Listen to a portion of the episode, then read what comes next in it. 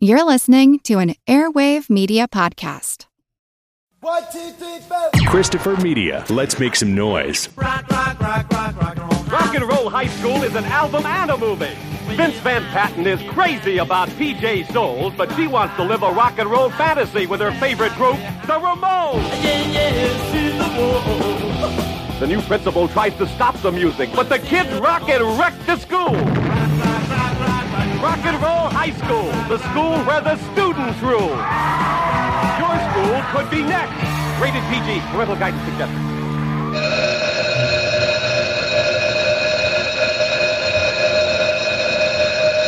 Class is now in session. Welcome to the projection booth. I am Professor Mike White. Joining me is Dean Rob St. Mary.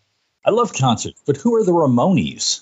Also joining us this week is Filmwax Radio's Adam Schartoff. Hey guys, thanks for inviting me onto the podcast. I'm very excited to be here. Uh, I'm calling all the way from Idaho, where it's raining cats and dogs. This week we are looking at the 1979 film from director Allan Arkush, Rock and Roll High School. The film tells the tale of Riff Randall, a superfan of the Ramones who has penned a new song for them to sing. It also tells the tale of Kate Rambeau, a nebbish teen looking for love at the screwball Vince Lombardi High. The pair run afoul of the school principal, Evelyn Togar, and all hell eventually breaks loose. Adam, as our guest, when was the first time you saw Rock and Roll High School, and what did you think, sir? The first time I saw Rock and Roll High School was in the mid 80s, and I was living in Boston. And um, I was, quote unquote, attending college, which for the most part consisted of me going to the Harvard Square Cinema and seeing movies there, which was their local repertory theater over there. They would pair lots of old movies together, and, and that's the first time I saw uh, Rock and Roll High School. So it had to be like somewhere around 84, 85, the latest. And even though I hail from the same town as the Ramones, Forest Hills, Queens, I was not a fan of theirs going into that movie the first time, and uh, just I really wasn't that familiar with them, but have since, of course, become a you know an enormous fan. I think I saw this on video when I was working at uh, Thomas Video, and it was just one of those. Let's uh, watch all the films in this Roger Corman series. So uh, it was one of those, of course, that was produced by Corman, not directed, as we know. And uh, the whole Corman school, all those great folks that went through there, and some of which worked on this film and went on to uh, become uh, pretty well known directors in their own right, such as Joe Dante. So uh, it was one of those films that I picked up. And also, I knew the Ramones, wasn't a huge fan, much more of a fan now than I was back then when I saw it.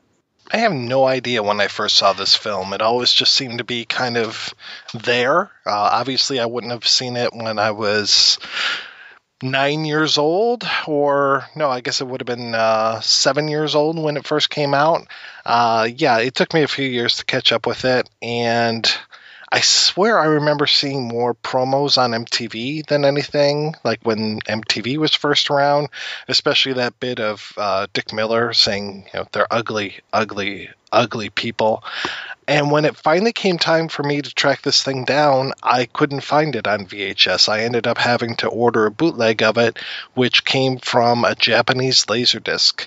At one point in time, it was easier to get a bootleg VHS copy of a Japanese Laserdisc than it was to actually own this thing on VHS itself. And this was probably also when maybe the movie wasn't necessarily a sell through title, when it was still a, a for rental only kind of thing. So it was probably a lot cheaper at the time too. But now it is available beautiful Blu-ray set and with all kinds of extras on here, multiple audio commentaries. It's really kind of given this lavish treatment. I am really glad that this movie has kind of come back into the limelight and um, definitely a fan of the Ramones now. Really wasn't that much into them when I was kind of going through those formative punk rock years. Again, they just seemed to always kind of be there. And then when they finally kind of broke into my mainstream, it was much more of like, uh, oh, they're the guys that sing the Pet Sematary song. So there was that time where I wasn't necessarily that familiar with the Ramones, but I'm glad that they uh, have this film to kind of kind of harken back to. It is uh, fantastic work. So let's talk a little bit more about the plot. I talked a little bit about it up front. But uh, yeah, there's a lot of stuff going on in this movie. It's kind of uh, kind of screwball. You think? I think the reason why uh, uh, the, both the Ramones as a band and in this movie has uh, stood up t- is just because there's such a sense of fun to to both and, and life and, and energy and uh, they lack cynicism. I, I it's not something I identified back when I originally saw the film, but after watching uh, Rock and Roll High School probably a good half dozen times in the last few months, uh, I've really come around. I have to say.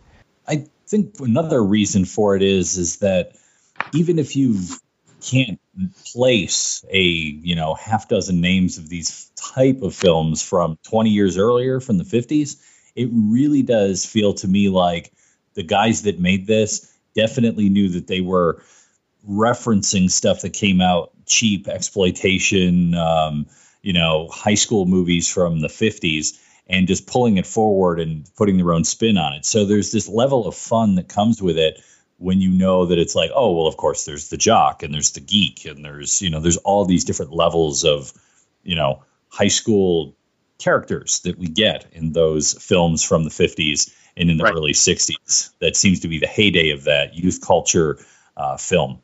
Well, we talked last week about Cruel Story of Youth and that whole idea of the high school film and when you're in high school, just how your emotions are, you know, so keyed up and it just means so much. And you take a film like Rock and Roll High School and even compare it to something that came out a few years earlier, like Carrie.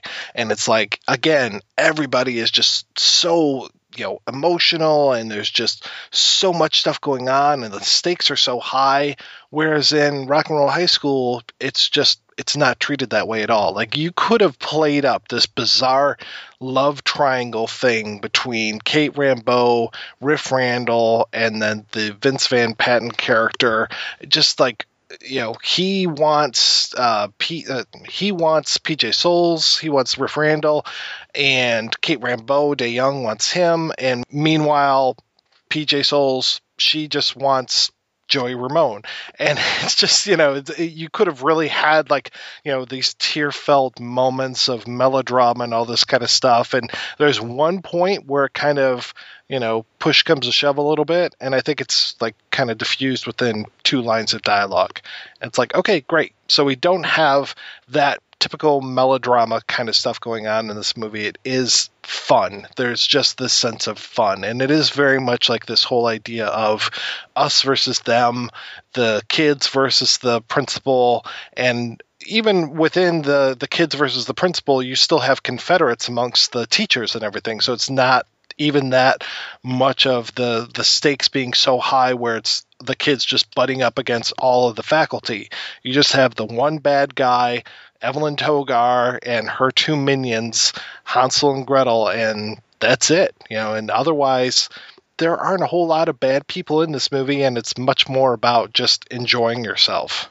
Uh, and in fact, there's references at the very beginning in the first opening scenes about how there's been a line of uh, principals at the school. None can survive because they're all so conservative, and there's a sense of, uh, of rebelliousness and, and again life in these students that can't be uh, suppressed. And um, and in that way, it kind of the movie also reminds me of a later, later film, uh, Footloose, in terms of the establishment trying to squelch that that sense of uh, of of life and and and uh, youthfulness and and music and dance and all that. Uh, there's a similarity I thought I caught. I love that everybody loves the Ramones in this too. No matter what strata of person you are in the high school, in rock and roll high school, Vince Lombardi High, you're into the Ramones. And even, you know, Mr. Magoober or what do what do they call him? They like totally butcher uh, Paul Bartel's Mr. McGree's name. We'll come pay you, Mr. Magloob, a visit.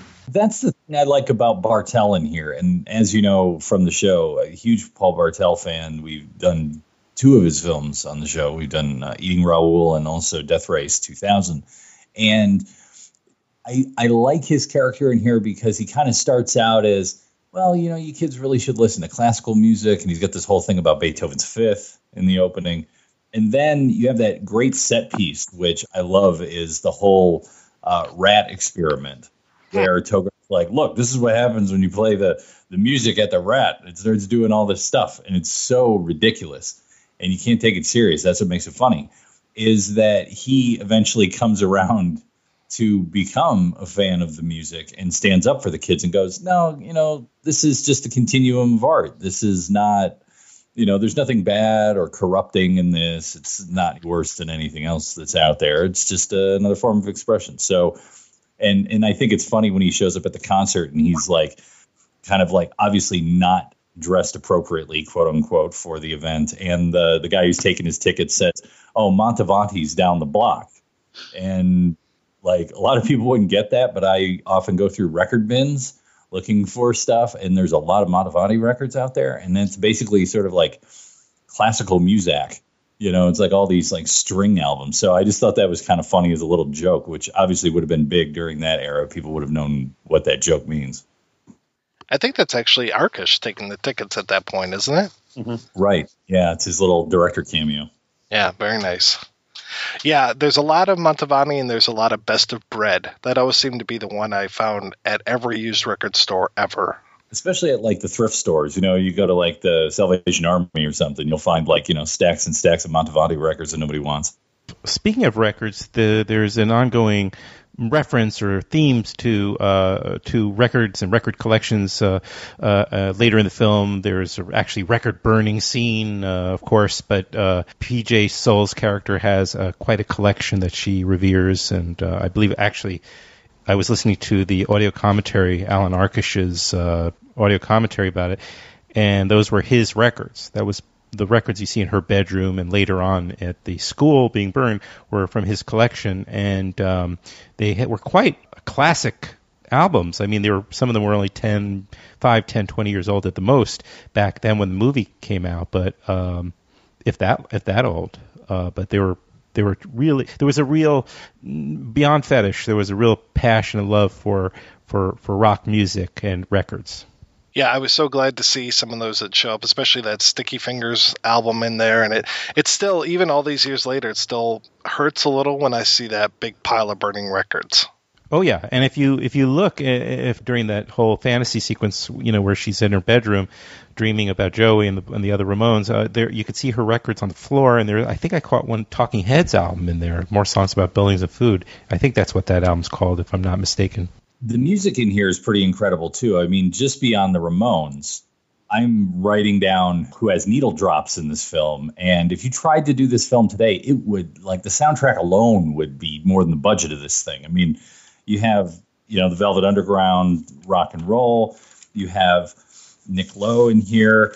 There's just so many, so many songs, and it's just kind of incredible that they were able to get all of that. Devo, Alice Cooper, and then when they start trashing uh, the school at the end, before obviously the Ramones play Rock and Roll High School to uh, end the film, you get uh, our boys here from uh, downriver, you know, the MC5 with uh, high school. So it's just just an amazing, amazing uh, call to all of these various bands and and and songs that they were able to use. And like I said, if you try to do it today, it'd be more than the budget for this film. And don't forget, you got smoking in the boys' room in there too. Another Detroit act. Well, actually, Ann Arbor, Brownsville Station. Yeah, one of the things that always comes up in conversation about Rock and Roll High School is the other bands that might have been in the film. So we might as well just kind of address that. And we'll hear about that a little bit more with some of the interviews later on. But I can't picture the movie being the same without the Ramones. And the Ramones just add this level of strangeness to it. I mean, these four guys with these kind of bad haircuts who all dress the same. They're kind of ugly people, especially Joey. I mean, no offense to, to Ramones fans or Joey Ramone, but the scene of him singing to PJ Soles, her lighting up a joint, which is amazing, her lighting up a joint and having this fantasy. I mean, people always bring up, oh, well, you know, it might have been Cheap Trick, but then they got really popular. And it's like, okay, I can see a young woman having a fantasy about that lead singer from Cheap Trick. Yeah, no problem. But to make it Joey Ramone just makes it so bizarre and I love it. It just it, it works so great. You know, it just runs counter to everything that you might think. And then, you know, Dee Dee in the shower and everything, and just he's always making these goofy fucking faces, and Johnny with that horrible haircut. I mean, just everything works so well. You know, that that it just wouldn't have worked with any other band. I think. The other angle that it works on, and this once again, like I said, and this is not a fault or idea of the filmmaker. I don't believe is the fact that the Ramones look meets that 1950s greaser look I was oh, talking Oh, yeah. about. Plays into that 1950s like teenage rebellion movie. So you've got them in jeans and leather jackets and t-shirts, which is how they used to dress on stage. That was their look. It, like I said, it just adds this extra level, which the guys in Cheap Trick at the time were a little bit more flashy. They would have been more late 70s than looking like late 50s. Yeah, just to uh, build on what, what, what Rob was talking about, uh, I did some reading up, and I, I know that the Ramones uh, definitely were very influenced by uh, the 50s musicians and bands, that uh, they were really big fans of, of like Eddie Cochran and Buddy Holly, early Beatles, all that stuff, Elvis, all that stuff. So it definitely had a, an influence all around. And I don't even think they consider themselves punks at, uh, or punk musicians. I don't know if that term was even really used initially, or if that was something that the rock critics ended up coming up with and they just took it on over time. I'm not sure, but they were definitely definitely influenced by 50s music.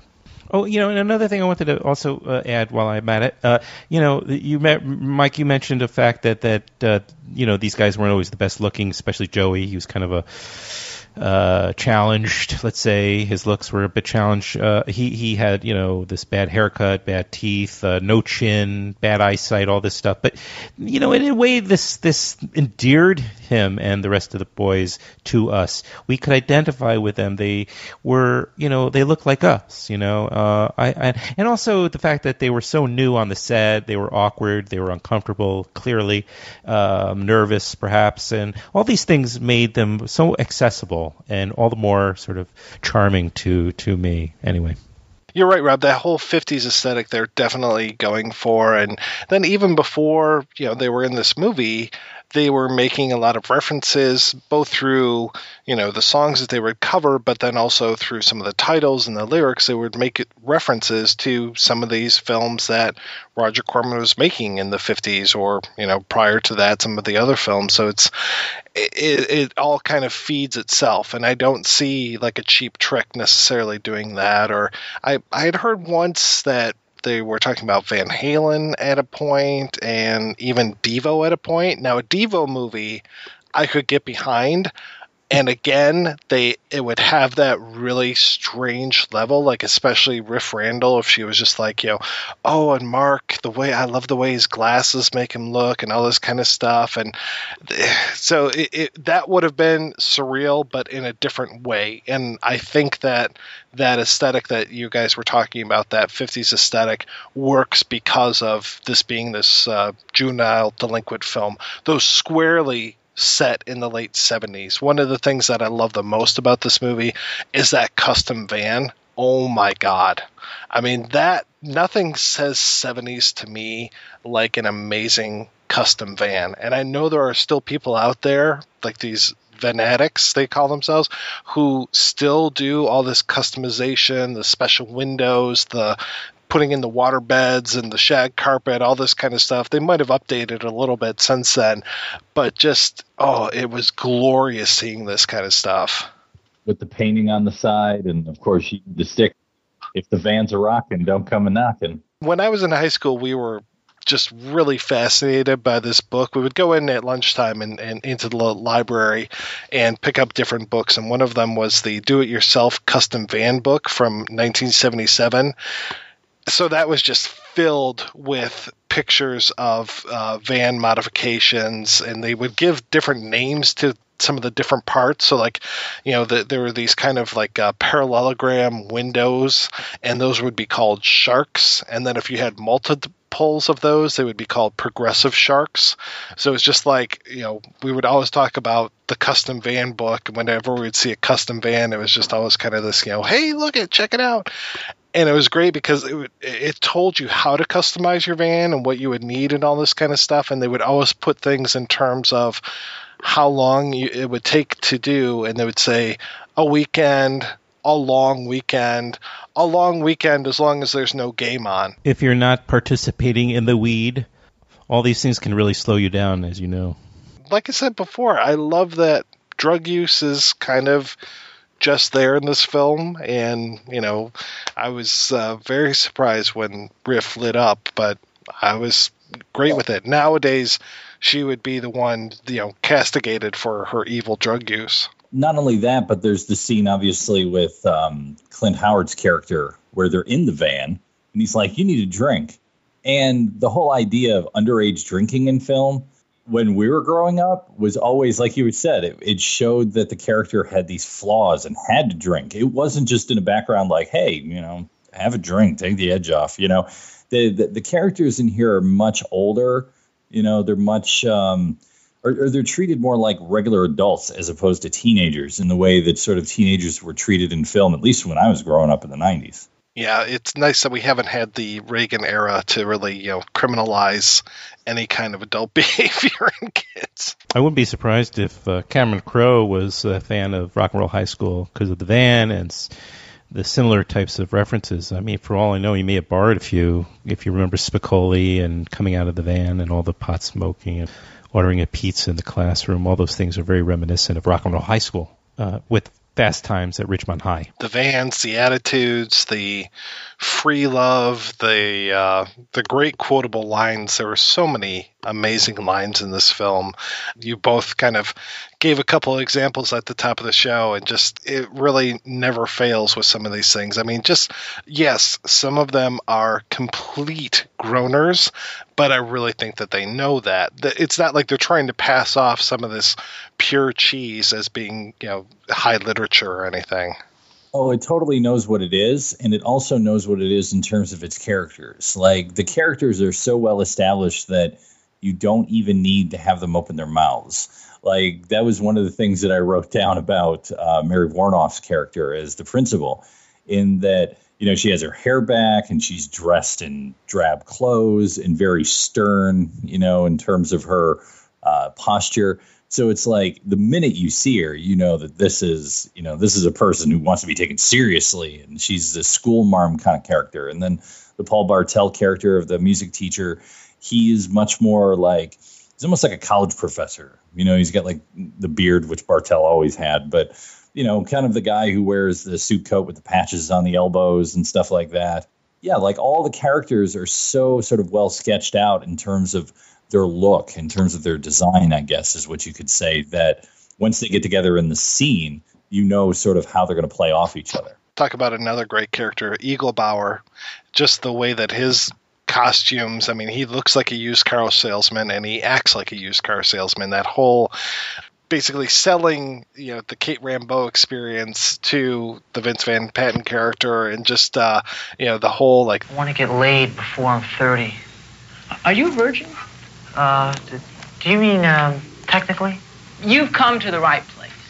Eaglebauer Enterprises is a name that stands for quality.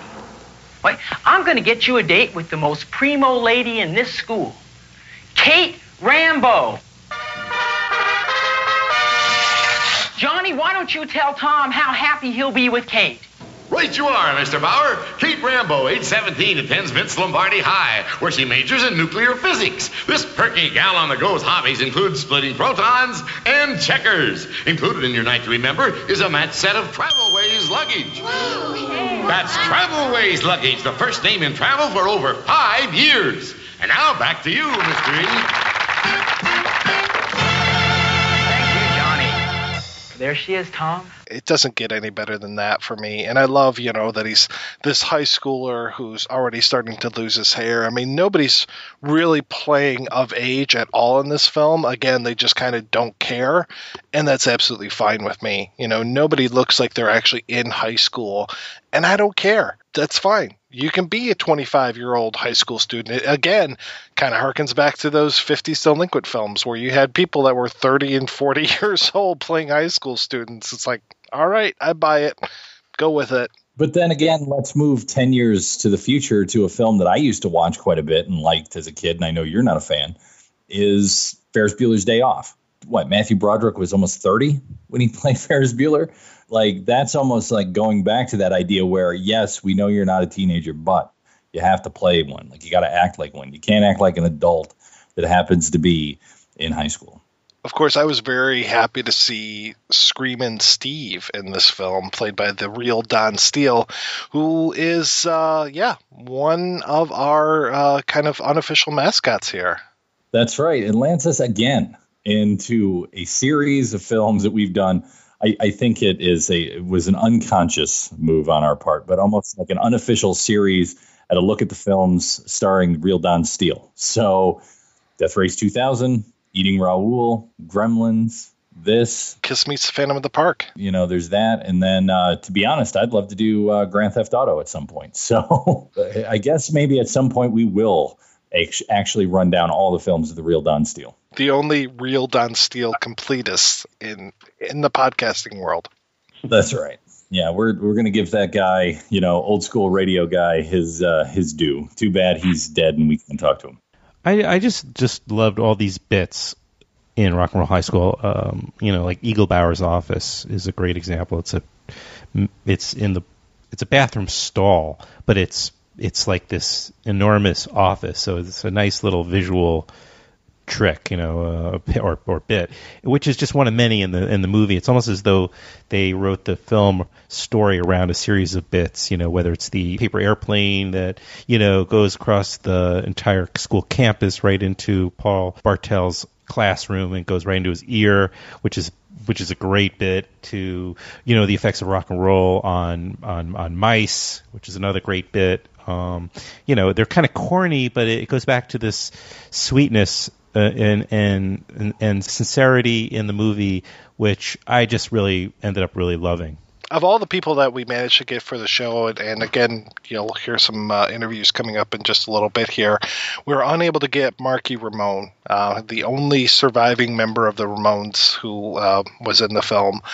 And Marky had some great stories about the making of Rock and Roll High School in his recent autobiography, which was called punk rock blitzkrieg my life as a ramone which i listened to on audio and it was pretty great other than the occasional the guy who narrated it didn't necessarily know some of the pronunciations of names that well so every once in a while he would kind of butcher some stuff but i'm sure i do the same thing sitting here on this podcast. I'm sure that there are a lot of foreign names that i butcher but um, yeah these were not necessarily that foreign of names so anyway some of the stories that he had to tell about the film were just uh, amazing. Especially, it's no secret that Dee Ramone, pretty hardcore drug user, and that fence that you see around Vince Lombardi High, at times you would see in real life there would be fans outside of the fence, and they would just start chucking stuff over the fence for Dee, and it was just random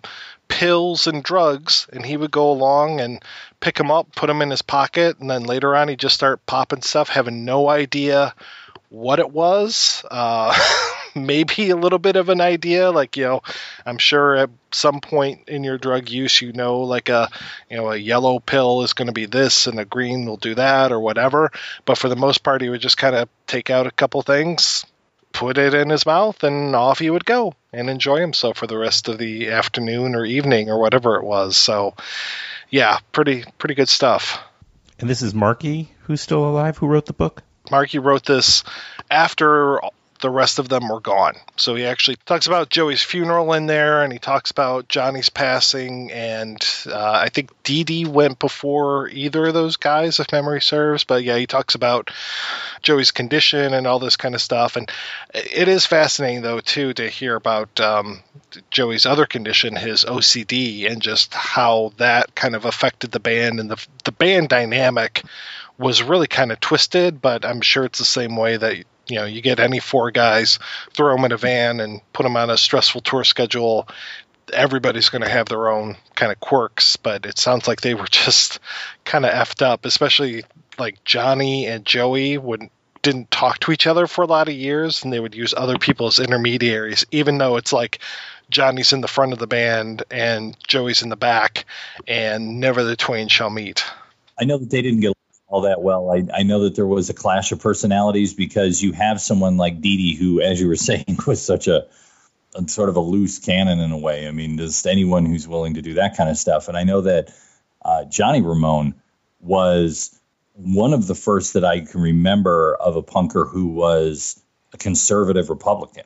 Like he was like thought Ronald Reagan was great and all of this stuff. So so that was kind of a shocker because to me, I always thought that that the punks were much more, um, or at least the people who were labeled with that were much more, um, you know, liberal and and uh, free spirited. But but he was very he was a very conservative guy. I think he used to go to church and all that stuff. So it, it kind of runs counter to what you expect, you know, when you talk about uh, rock and roll.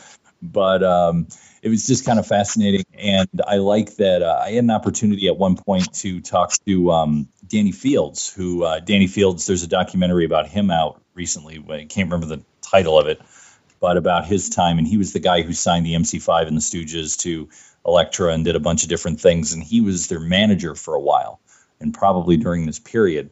And I remember Danny Fields telling me stories about how, yeah, like these guys didn't get along, but what brought them together was they were like the only four guys in that section of New York that like the Stooges. Like they all like the Stooges for some reason. I'm not talking about the Three Stooges. I'm talking about Iggy Pop, and they like the Funhouse record and and all of that stuff. And he said everybody hated that stuff, but these guys somehow liked it, and that brought them together somehow.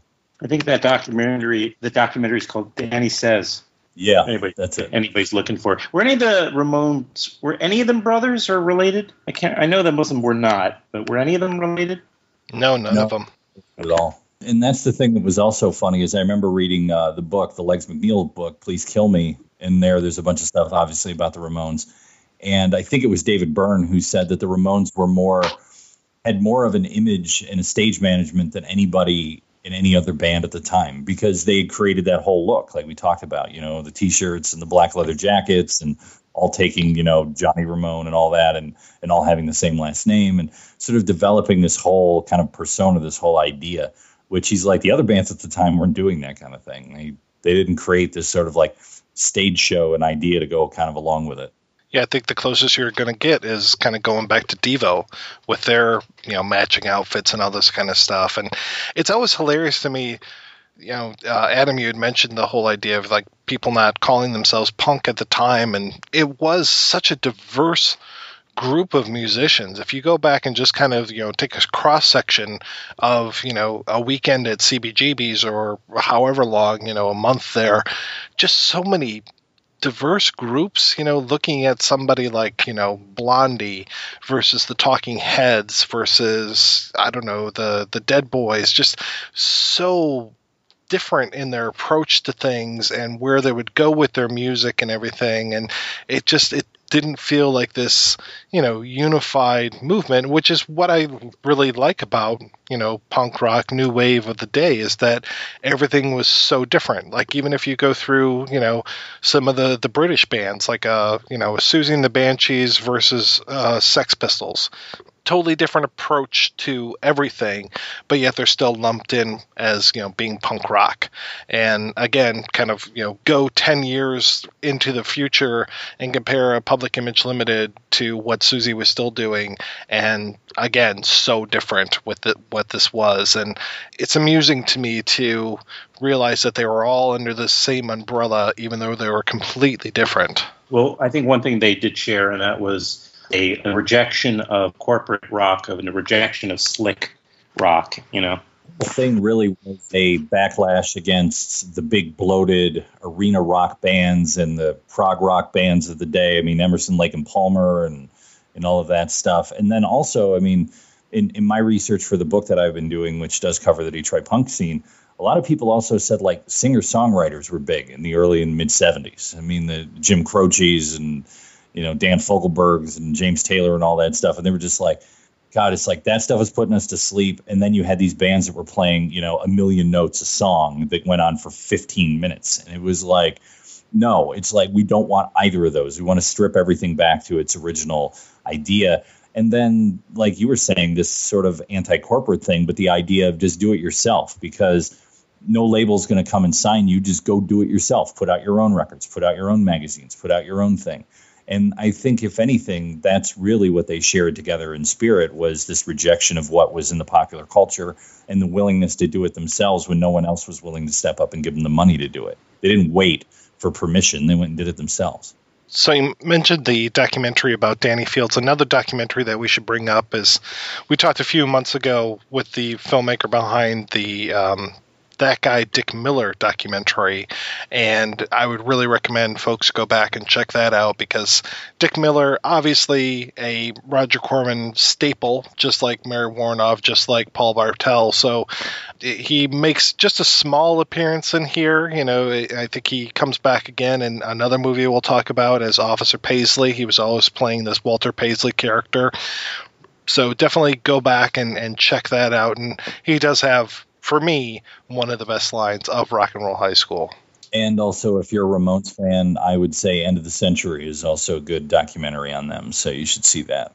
I actually was uh, flatmates with the guy who co directed End of the Century when I was at Slamdance years ago. Then I felt bad because I actually gave End of the Century not that good of a review. So I'm like, oh shit, I hope he never read my review. What are the chances he'll be listening to this? Oh, probably very, very slim. Sorry, Mike Gramaglia. All right, we are going to take a break and we're going to play a few words from our sponsors, followed by our interviews. This week we have a ton of interviews, and they're going to be cut together in kind of a rock and roll montage. You know, I know the kids like that. So, in alphabetical order, you and not necessarily the order of how these are going to be played. You're going to hear from director Allan Arkush, cinematographer Dean Cundey, co-writer Russ Dvonch, actor Clint Howard, writer Joseph McBride, actress PJ Soles, co writer Richard Whitley, actress Mary Woronov, and actress Dey Young. Let me ask you a question. Are you getting enough? I bet you'd love more, right? Well, AdamandEve.com wants to give you more with 10 free gifts. First, you'll get a sexy surprise for her. Second, a specially selected toy for him. And third, a little something we know you'll both enjoy. Plus, you'll get six full length adult movies on DVD. And number 10, free shipping on your entire order. So, what do you have to do to get your 10 free gifts?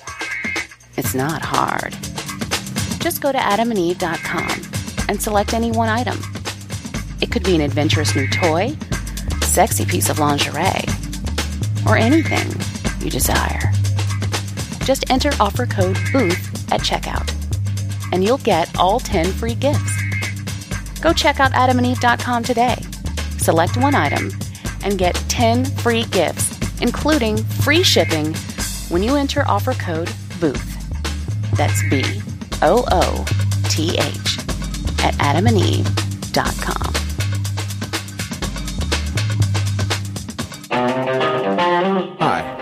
Dave Nelson, host of the Comedy Go Go podcast, whose previous guests include. Hey, this is Carlos Alazraqui, James Garcia from Reno 911. Hey, this is Graham Elwood. Hey, this is Kyle Kinane. Hi, this is Jackie Kashian. This is TJ Miller. Hey, this is Nick Vatterott. So if you fancy yourself a comedy fan, maybe even a comedy nerd, check out the podcast at www.comedya-go-go.com or on iTunes under Comedy A Go Go. And remember, yeah, it's a go go, all right? It's not a went went, all right? It is current current, all right? Listen, listen to me on the podcast. I feel like that's what I write. All right, I'm here with Bill Byforce and Mr. Chris to tell you a little bit about Outside the Cinema. All right, Reverend Scott, take us to church. Uh, what can we expect to find from a typical show? Two hours of just random blabber. Uh, is there anyone's coattails you rode in on to popularity? I'm the guy that fing burns the coattails and then pisses on them. You review all these exploitation, horror, comedy, cult, and often all around terrible movies. You must have a strong driving force that keeps you going. Ego. I don't know if I've heard you say that before. Uh, yeah, I've been saying that for a while. Really? I have been saying that for a while. Also, I'm high on smack. Well, it's definitely working for you guys. People are coming out in droves to support you on iTunes. We just the other day got a, a, a one star review on iTunes. Well, that is one. that is one star too many. Let me tell you, the worst fing piece of shit I've ever heard. This has been great, guys. Thanks, Scott.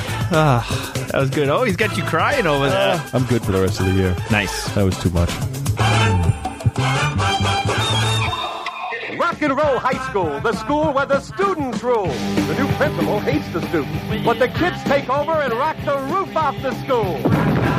Dig out the sounds of Paul McCartney and Wings. Fleetwood Mac, Devo, Nick Lowe, Chuck Berry, Todd Rundgren, Vince Fabric, Velvet Underground, Brownsville Station, MC5, Eno, Paley Brothers, Eddie and the Hot Rod, Alice Cooper, and starring the Ramones. Rock and Roll High School. Rated PG, parental guidance suggested. Screenwriter Joseph McBride. I had been writing screenplays since 1966, starting in Madison, Wisconsin, and I was self-taught. Back then, there weren't any books or classes that I could take, so I was teaching myself to write scripts. And so it took me 10 years to sell a script.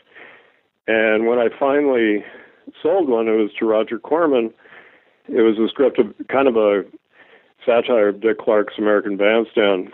So we would have been ahead of Hairspray and those and the film The Idolmaker if we had done this. And Dick Clark heard about it and, and put the thumbs down on the project, unfortunately. But then I got hired to do uh, a couple more scripts for Roger, one of which was filmed Rock and Roll High School, and I was one of the writers on that film.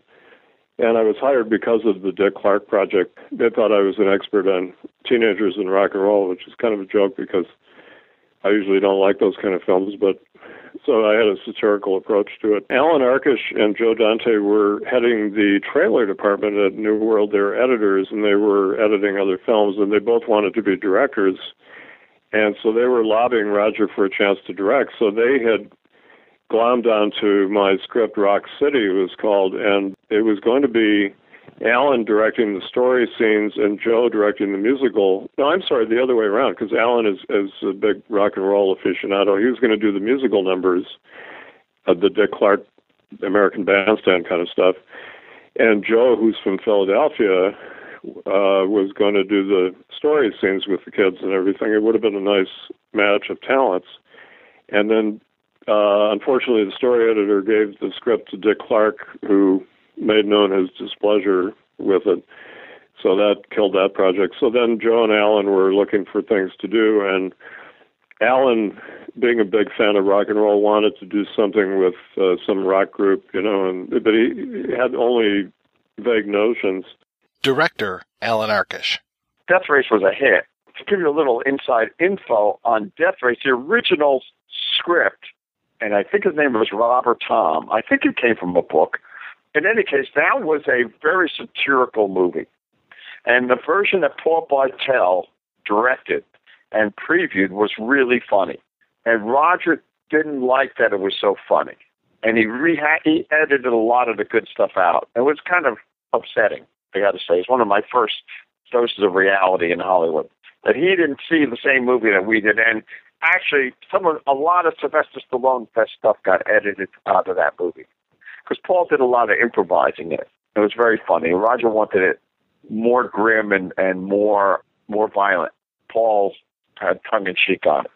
So it was a hit, and so Roger had a poster made for he's going to do a sequel right away, Death Sport, and uh, it was a guy on a motorcycle, and the poster was great.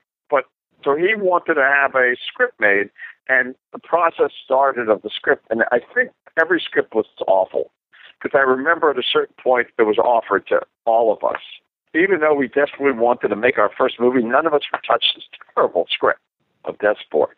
They really didn't have enough. See, in Death Race, you knew what the race was about, you know, and the running people over and the, the government and all this stuff. In Death Sport, they didn't have any of these ideas. It was kind of a, a warmed over Star Wars thing with the this group of people in the desert on motorcycles that were supposed to be like Jedi's. There was mutants, but it was kind of, all in all, the script was incomprehensible, and I didn't want to direct it, and Joe didn't want to direct it, and Roger approached a bunch of other people, and no one really wanted to direct it. And a film student, through an agent friend of Roger's named Nick Niciphor, came on and did a rewrite in two or three weeks and started to direct it. And Nick had not had any experience with the Corman Company and Roger. He had come from out of SC. And one of the reasons that Joe and I had a successful time with Roger is that we understood what he wanted because we had worked there for over a course of five years. And that five years in that part of your life is like 10 years anywhere else, you know, it's like high school, you know. Experience of high school is so important to you. It really feels like you were in high school for 20 years. All our 20s, all we did was work for New World. And seven days a week, all day long, that's what we talked about and that's what we did. That gave us a real sense of how it worked and what his taste was and what he wanted. And that's why Hollywood Boulevard is so audaciously self referential. We were kind of living it. It's all we knew, so we made a movie about it. You know, it's kind of absurd that your first movie would be about what you're doing. But that's what we did because we had to make something that Roger would be interested in putting in theaters that had exploitable elements for a trailer and advertising and a poster and looked like another New World picture. So we did a, a satire of a New World picture, what's a, whatever the movie equivalent is of, of a roman à clef. That sport was just a trial. I mean, I had to come in after the director's cut, and the director left. I just worked on it, tried to make sense of it, and went out and shot a whole bunch of footage and edited it together and worked hard on it because I but it interrupted my goal, which was to make rock and roll high school. At that point, I had already worked on Grand Theft Auto, and I was in the process of developing, so to speak, although the way Roger did it, it's not the way studios develop. A high school movie that had started out uh, as Girls Gym and mutated slowly into being rock and roll high school. So I was working on that and whatever other trailers were around when Death Sport was screened for Roger, and I was there to see the director's cut. And the director left, and Roger just said, "You, I'm going to push your movie aside. You have to finish that Sport." And you know that was kind of, uh, if you want to make your high school movie, you got to fix this, you know. And while I was fixing that, I guess Saturday Night Fever and Thank God It's Friday started making money. So all those kinds of movies are making money. So he said, okay, well now you can do it as a musical because I see that that's a possibility and that's what you wanted it to to begin with. So that's how it became that. Because the movies at the time, '78, were were successful, had disco music in it. I mean, the uh, soundtrack to Saturday Night Fever, I think, sold 20 million copies. Thank God, it's Friday and so forth. So the, he was letting us make this movie, which he thought was being called Disco High. And uh, Roger at that time was a Writers Guild signatory, and I was a Writers Guild member. And you had to pay people eight thousand dollars for an original script. But if if they did a rewrite, you could get away with paying them only four thousand. So what Roger would do was he would, and in this case with Rock and Roll High School, he had Joe Dante and Allan Arkush sit around with a tape recorder for two days, just talking a script into a tape recorder, just improvising this so-called script, and then had a secretary type type the thing, and he gave them two hundred dollars. And he claimed that was the first draft. It was only sixty pages long, and it really was a mess. It didn't have any story or anything. I, I dictated a script into a tape machine with a stenographer there with Joe Dante, and I did that. And then we gave that to Joe McBride, who's now a respected film professor and has written books on John Ford and everything. Worked for Roger at the time, and he did the first couple, two drafts or three drafts of that. But what they said was, you know, we have this movie that basically was a bunch of scenes of teenagers goofing around in a high school, and it had something to do with rock and roll, and that was about it. And they said we need a plot, a story, and if you can this was a Friday afternoon. They said if you can come up with a story by Monday, you can write the script. So I went home and thought about it, and uh, as writers do, we tend to have uh, files of stories and ideas that we'd like to film. And one of the things that had been kicking around in my mind was uh, my father, Raymond McBride, who was a reporter in the Milwaukee Journal, in 1928, he was student body president at Superior Central High School in Wisconsin, and he led a strike of his school because the kids were rebelling against a strict administration. One of the things that had happened, they'd fired a woman teacher who they loved, and so the kids all went out on strike, and this became a national news story. It apparently had never happened before in America. And they were on strike for a month, and the school caved in and rehired this teacher. And it, the kids were so nice in those days that they agreed to go to school in the summer to make up for the lost time. So I thought there was an interesting story there, but it seemed kind of tame for the late 1970s.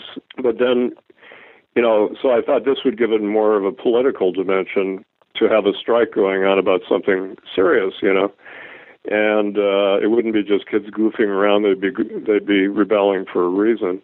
Then there was a scene in the script in which, in the chemistry lab, the kids were making drugs, some kind of drug in a in a barrel, and they had a pet monkey in the school. And the monkey drank the drugs and became like King Kong and broke through the roof of the high school. Was a really stupid scene, but it gave me the idea of, oh, uh, we should have some kind of destruction of the school going on. And then I flashed on the fact that in 1970, I had covered with the Wisconsin State Journal, where I was a reporter, the students. I was the riot reporter because I was the only young male reporter there. So every time the students had a riot, which happened all the time, I would be out in the streets reporting on it and the anti-war movement was getting very violent at the time.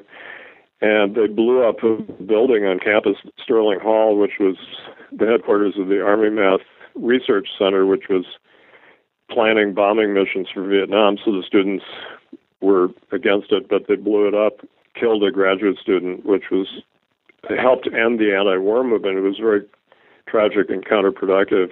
One of the things that turned a lot of more peaceful protesters against protest, and it enabled Nixon to widen the war. So it was a really uh, terrible thing.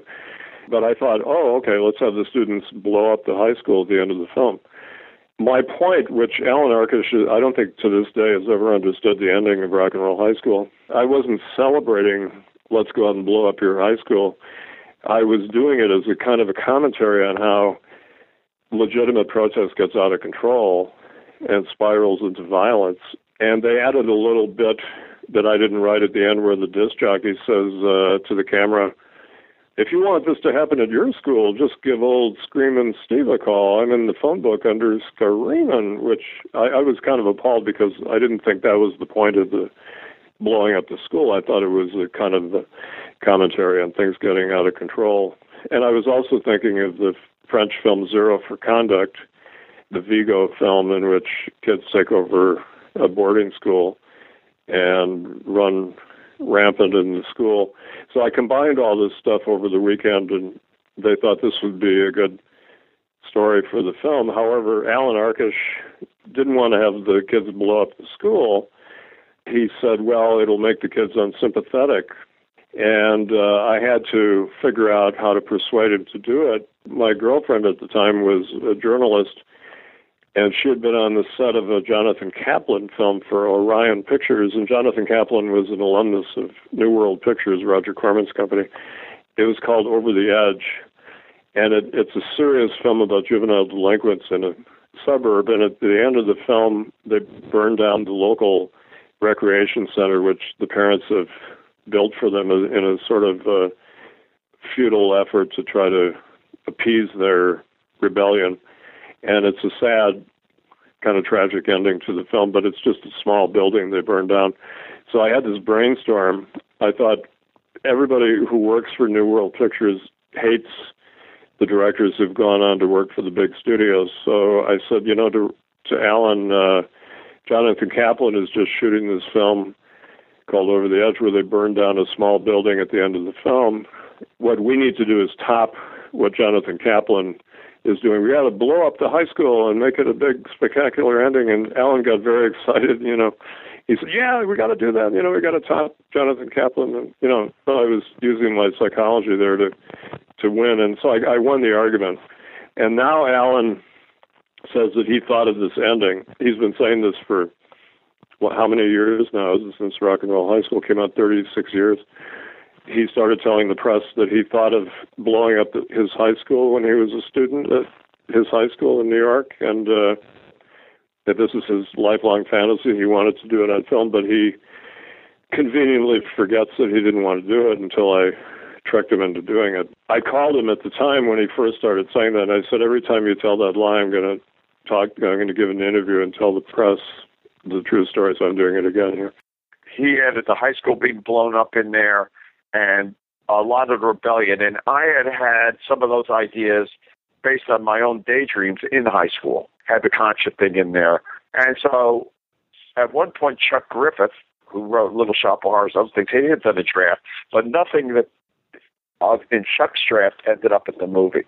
So while I was doing Death Sport, I met two of the guys who were in Death Sport playing mutants. They were film students. Going back in time, if you were a film student around the late 70s, you kind of started hearing about Corman. So we're talking a couple of years after I had been there, you know. So I guess they had seen Hollywood Boulevard at some point. Screenwriters Richard Whitley and Russ Dvonch. I can tell you prior to this, no one wanted to see our 60 millimeter films. But when we walked in, by good luck, Allan Arkush and Joe Dante happened to be there at the time. When we walked in, we asked for jobs. They said, no way. We, Yeah. we were not hiring. And did, I think we asked if Allan Arkush and Joe Dante were there because mm-hmm. we had seen this movie that they made for only 60 grand called Hollywood Boulevard. And by luck would have it, they were there. That's right. They just happened to make their own student films, you know, about four years prior to that. So they knew what was was going on with us. So, so they said, "Sure, we'll take a look at it." Yeah, and we gushed over their movie, and they actually were surprised that we'd actually seen it. they, sure, I mean, we were quoting lines and stuff. Would you look at our student films? Absolutely. And then, for some reason, the secretary, who was kind of curt to us, then said, "Hey, you guys want to earn fifteen bucks as mutants in a movie called Death Sport?" And so Russ and I showed up at Griffith Park the next day at the famous cave where Roger had made so many science fiction movies, the cave from the Batmobile drove out of in the 60s television show. And Russ and I were mutants with ping pong balls cut in half over our eyes, wearing the rags from Western costume that the lepers wore in Papillon. It was called Death Sport, and uh, it was a Roger Corman film, and that was our first start in the movies. The day we went up there, they were waiting in the office for us because the office by then, I think, was in Brentwood. We were in Hollywood. And they were, at the same time, people coming in to be cast to play mutants in Death Race, Death Sport, I'm sorry. So they came, they were sitting in a lobby, and this PA came up and says, Excuse me, are you here to be mutants? And they said, No, we're here actually to be writers, but we'd love to be mutants. That's the kind of guys they were. So they got a job as mutants. And while, and we saw the student film, and we had just talked to the briefly. And so then when I was reshooting Death Sport, they were playing music. in it. We were there for like 12 hours with no food. We only got 15 bucks. Russ and I even volunteered to do stunt work because we were bored. Uh, we were both killed by David Carradine twice. It was very exciting. That's right. and and uh, with fake blood and everything. And then, like a week or so later, we get a call from Allan Arkush and Joe Dante saying, "Come on in." So it was actually Alan and Mike Finnell, and they had seen our student films and were duly impressed. Russ's was very well done. Mine was just cornucopia of just gags and silliness, but Russ's clearly you had talent, Russ. You, you, I mean, yours was like really well done. And so they gave us this script, remember Russ, called Girls Gym. Yeah. Basically, Mike Finnell, who produced Rock and Roll High School, and I gave them like 15 pages of the script and said, rewrite this by Monday. And then if it's good, we'll let you know.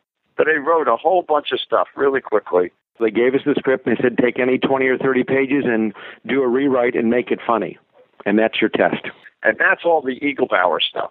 They wrote all that over a weekend or, or a week or whatever it was, a couple of days. And we liked it a lot, and we got the money to because we needed a script uh, out of Roger and to have them write the script. So they wrote the last probably two drafts of Rock and Roll High School. I know they did all the adjustments after the uh, was clear was not going to be called Disco High. You know, got rid of all the disco stuff. And then when we had the Ramones, they did a draft that reflected the Ramones stuff in it. So that's what we did, and uh, I, I continued to work off and on for for Alan as a um, as a production assistant on his, his when he did reshoots. The film was really terrible at Vestport, so they had to do a lot of reshoots. Put a lot more explosions in it. Roger said so. That's what that's what Alan did. And uh, during that time, we would uh, we would write uh, the screen pages. He, he was really auditioning us, you know, to see whether or not we could handle the job. Russ and I just jammed it with every Three Stooges, Jerry Lewis, Buster Keaton influence jokes without stealing, just jammed it with chock full of as many jokes as we could. They loved it. I remember yeah. they took us to a pizza place. They said, We're going to get you in the Writers Guild. We're going to hire you to rewrite it, and we want you guys to act in the movie as well. There were a couple of writers who were brought in to kind of make the thing zanier, and they they rewrote parts of the script, and uh, so it became kind of a collaboration that Joe and Alan and had, had worked on it, and then I did five drafts, and these other writers did a draft or two, and so it was a real kind of uh, potpourri of things. But Allan Arkush kind of deserves a lot of credit for keeping the tone consistent. He wanted something that was surreal black comedy, and he got it. It was not funny. It was just Yeah. really not funny and didn't really work. You know, we kind of infused it with fun and we connected with Alan who, you know, I remember when we got the job that that time, he took us to the corner of Vine and Selma where the Hollywood, you know, the the, the stars on the Walk of Fame there, and he pointed down to Preston Sturges' star. And he said, This should be our influence. We should try to make a movie as good as him. And I remember we were kind of like silent looking at this. For me, I remember that moment specifically because, oh my God, this is my dream to be with someone who loves old movies as much as me. But I think Alan interpreted us as our silence as being ignorant of who Preston Sturges was. And I think we both said, Are you kidding? He said, So you do know who Preston Sturges is, right? And of course, Sullivan's Travels Hail, the Conquering Hero, and he wrote Easy Living, oh my God, and Christmas in July. And he said, Great. And he took us for pizza. And as we started to rewrite, he said, I want you guys on the set and, you know, want you to be involved. We connected on a film school level and the love of old movies and Frank Tashlin and everything. And we just connected 100%.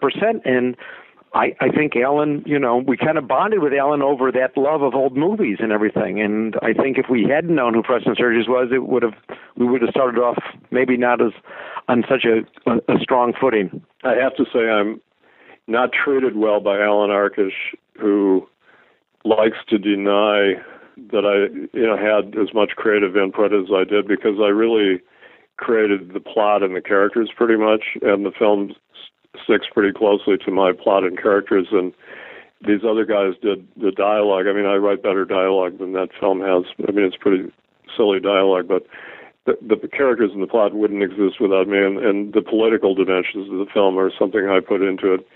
So Alan doesn't like to give credit to other people, so he likes to make people think it's all his brainchild. So I've I've been sort of kept out of the loop of things like audio commentaries and documentaries and stuff like that. But you know, uh, I know what I did, and and my credits on the screen, so I'm happy.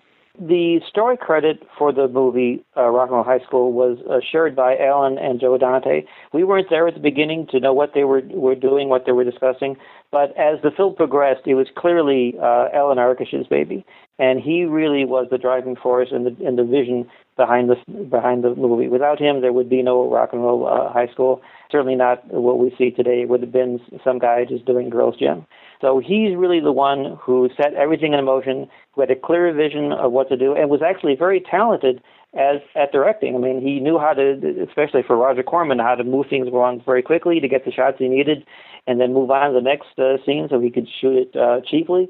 and get get the thing done. He really he really was the driving force behind the movie. There would be no Rock and Roll High School without him. It was like his dream was to have the the Yardbirds come to his high school and blow it up. It was absolutely Alan's dream, and so the story was his and Joe's. Um, and I don't know how much of the script they had written. I, I we didn't get the feeling that they, they just had done the story. And so when we were working with Alan, it was clear that he had this amazing vision on what it should be. And Russ and I were fortunate that we were able to channel Alan's energy and, and just just adhere to his vision. Most directors, uh, after the script is done, don't want to be bothered with the writers. They're just a nuisance on the set. Alan was completely the opposite. He wanted us on the set. He wanted ideas to keep, keep coming uh, uh, as things developed to uh, get more gags if we could. So it was uh, we became very spoiled. We thought, oh, this is the way all movies are made. You know that the the writers are very respected. You know, and their input is is needed throughout the entire movie. Exactly the opposite of our of the future that that that was in store for us. I mean, no one uh, once the uh, script is written, the last thing they want is to see the the writer on the set.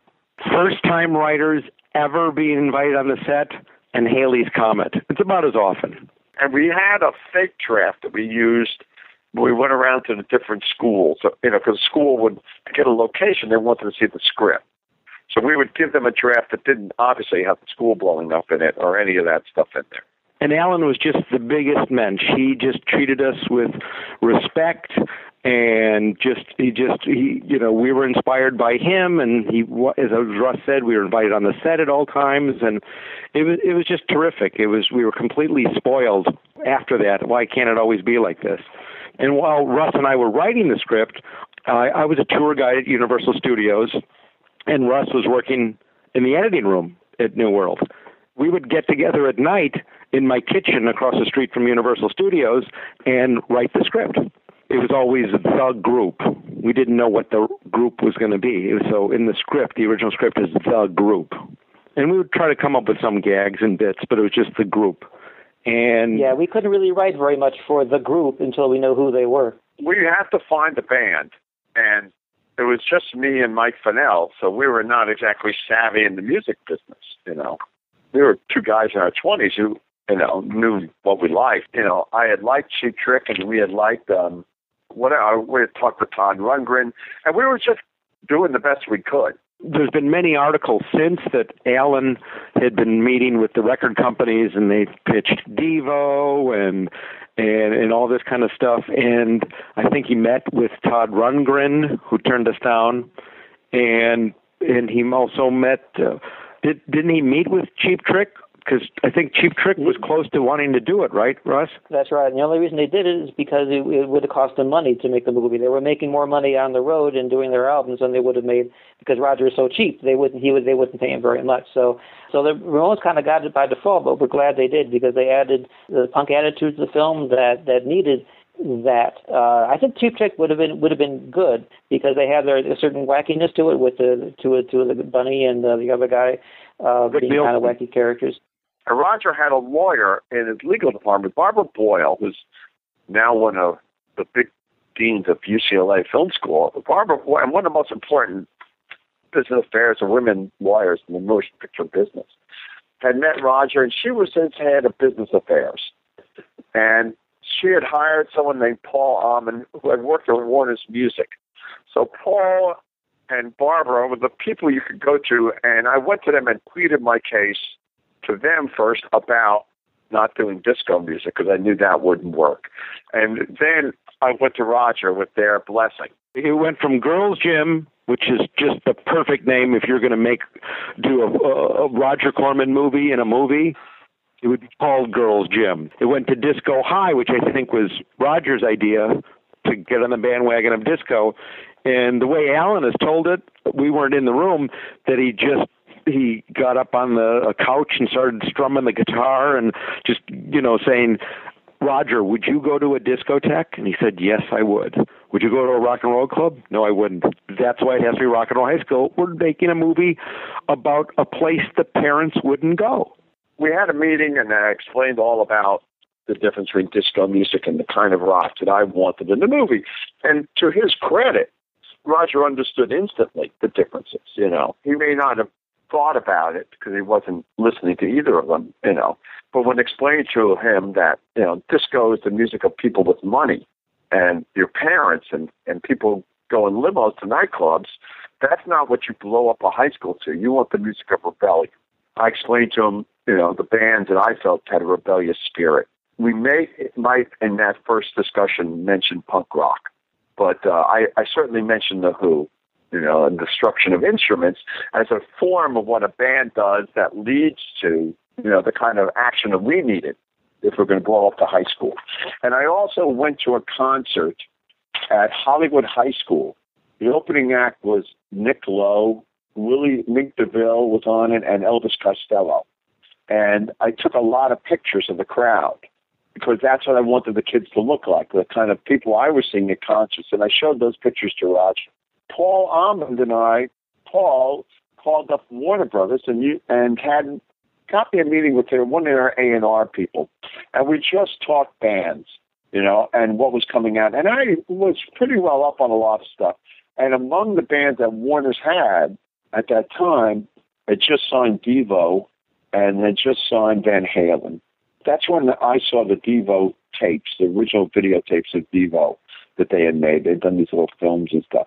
And, you know, they were great, but it wasn't, it was too far afield of what we wanted. And Van Halen was somebody we considered, but I think everyone kind of felt that wouldn't work. And whatever the reason we went off of that. And then the topic came up of a label within Warner Brothers called Sire Records, which was headed by Seymour Stein. And Sire was starting to sign bands. Had signed two, you know, had done this for two or three years, and that was this sort of avant-garde label within Warner Brothers. And I had had a lot of Sire, a bunch of Sire records, so that's when the name of the Ramones came up. The first place I ever heard of the Ramones was in the Village Voice. Village Voice is a you know a newspaper, and that's where I got a lot of information about music in the 70s and the 80s. Robert Christgau's columns and the people who wrote for The Voice really kept me up to date on music while I lived in Los Angeles.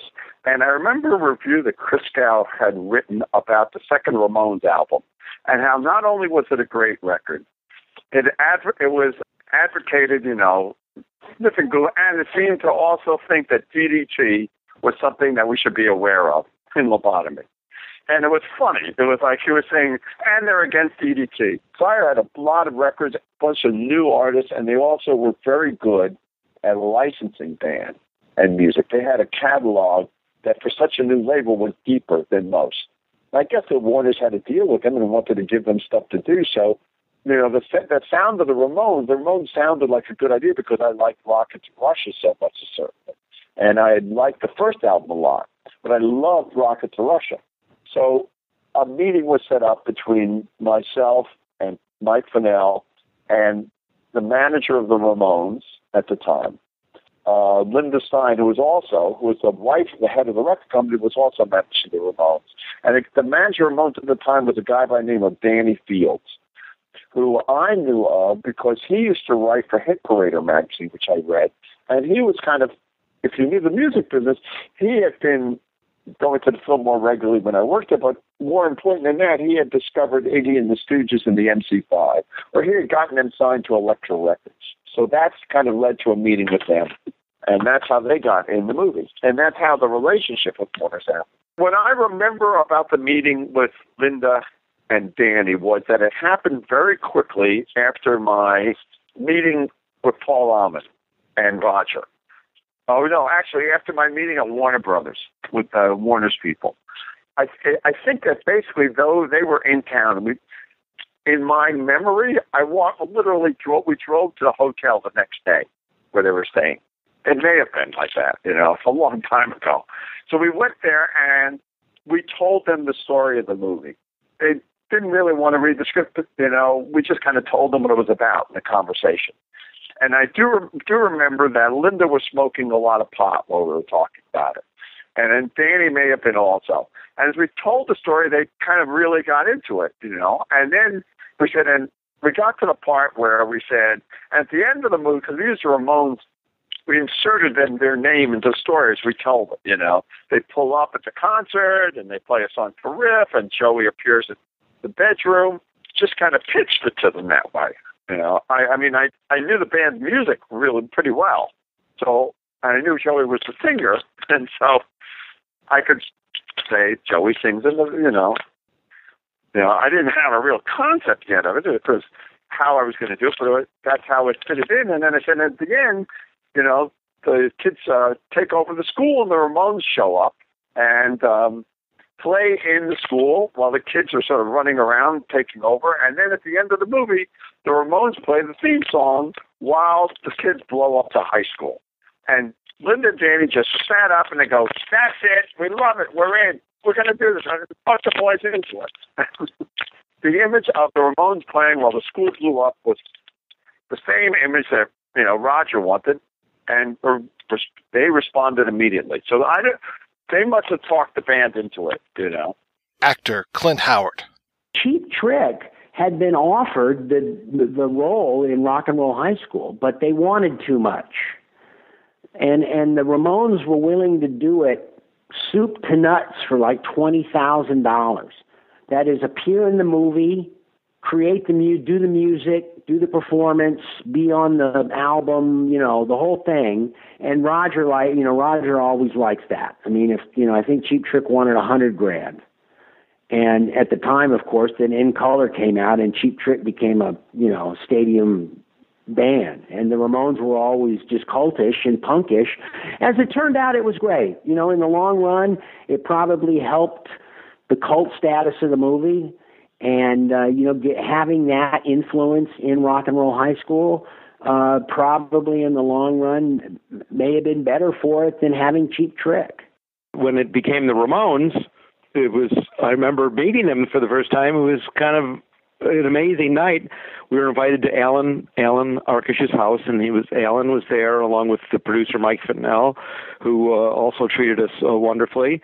And and the ramones and so, what are we going to do there, Mike? We're going to watch Hard Day's Night. And in Alan's personal 16 millimeter print, because he wanted to show the Ramones not to be afraid of lip syncing, because it was before MTV. My memory is that the Ramones weren't sure about uh, the lip syncing. Is that how you remembered it, Russ? Yeah, they thought the Beatles were actually singing the song live on the set they needed some convincing that no, no, they recorded it before, and then they're just mouthing it along, you know. My memory is that Alan is when we found out that Johnny was this huge Hollywood movie buff, huge, more than a buff, just loved movies. And so that's how we connected with them. That my memory is that uh, Johnny owned like 300 movies on videotape then, and because I remember Yeah. you and I talking with him about movies, and so that knowledge of movies helped because Alan could reference a Gene Kelly movie or a Fred Astaire movie.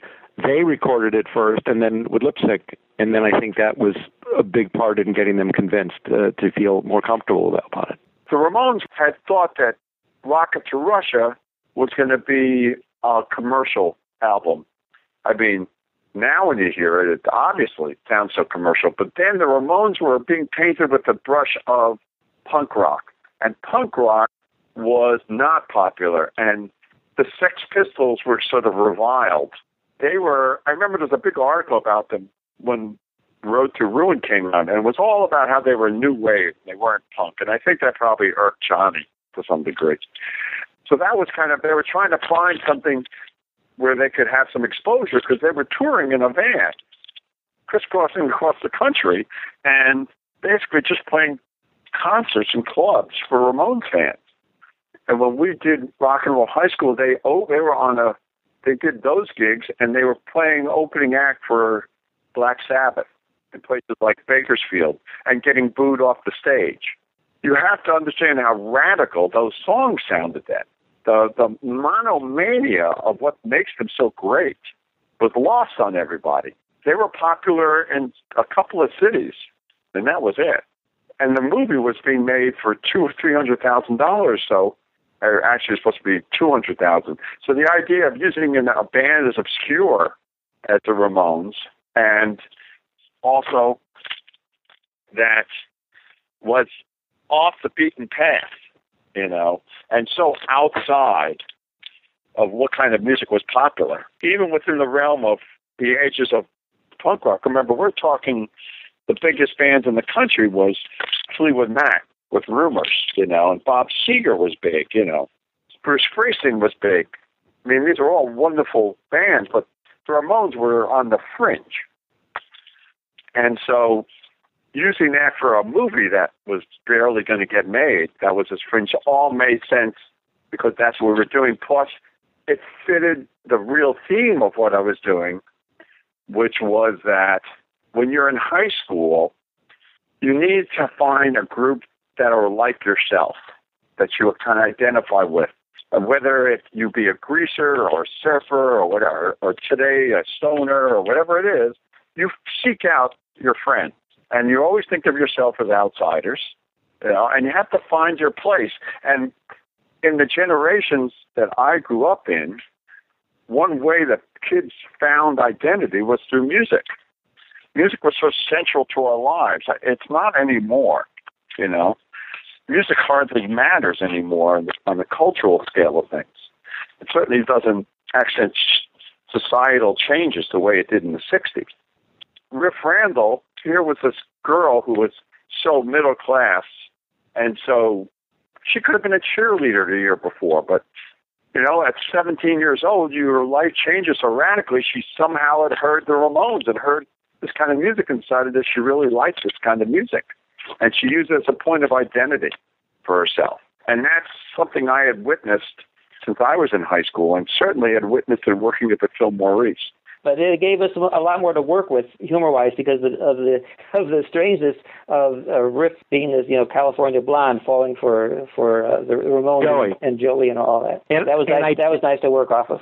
after that that night of watching Hard Day's Night with the the Ramones, my memory, Russ, is that you and I were so inspired that we like did a draft on our own, writing bits for the band, and we gave it to Alan.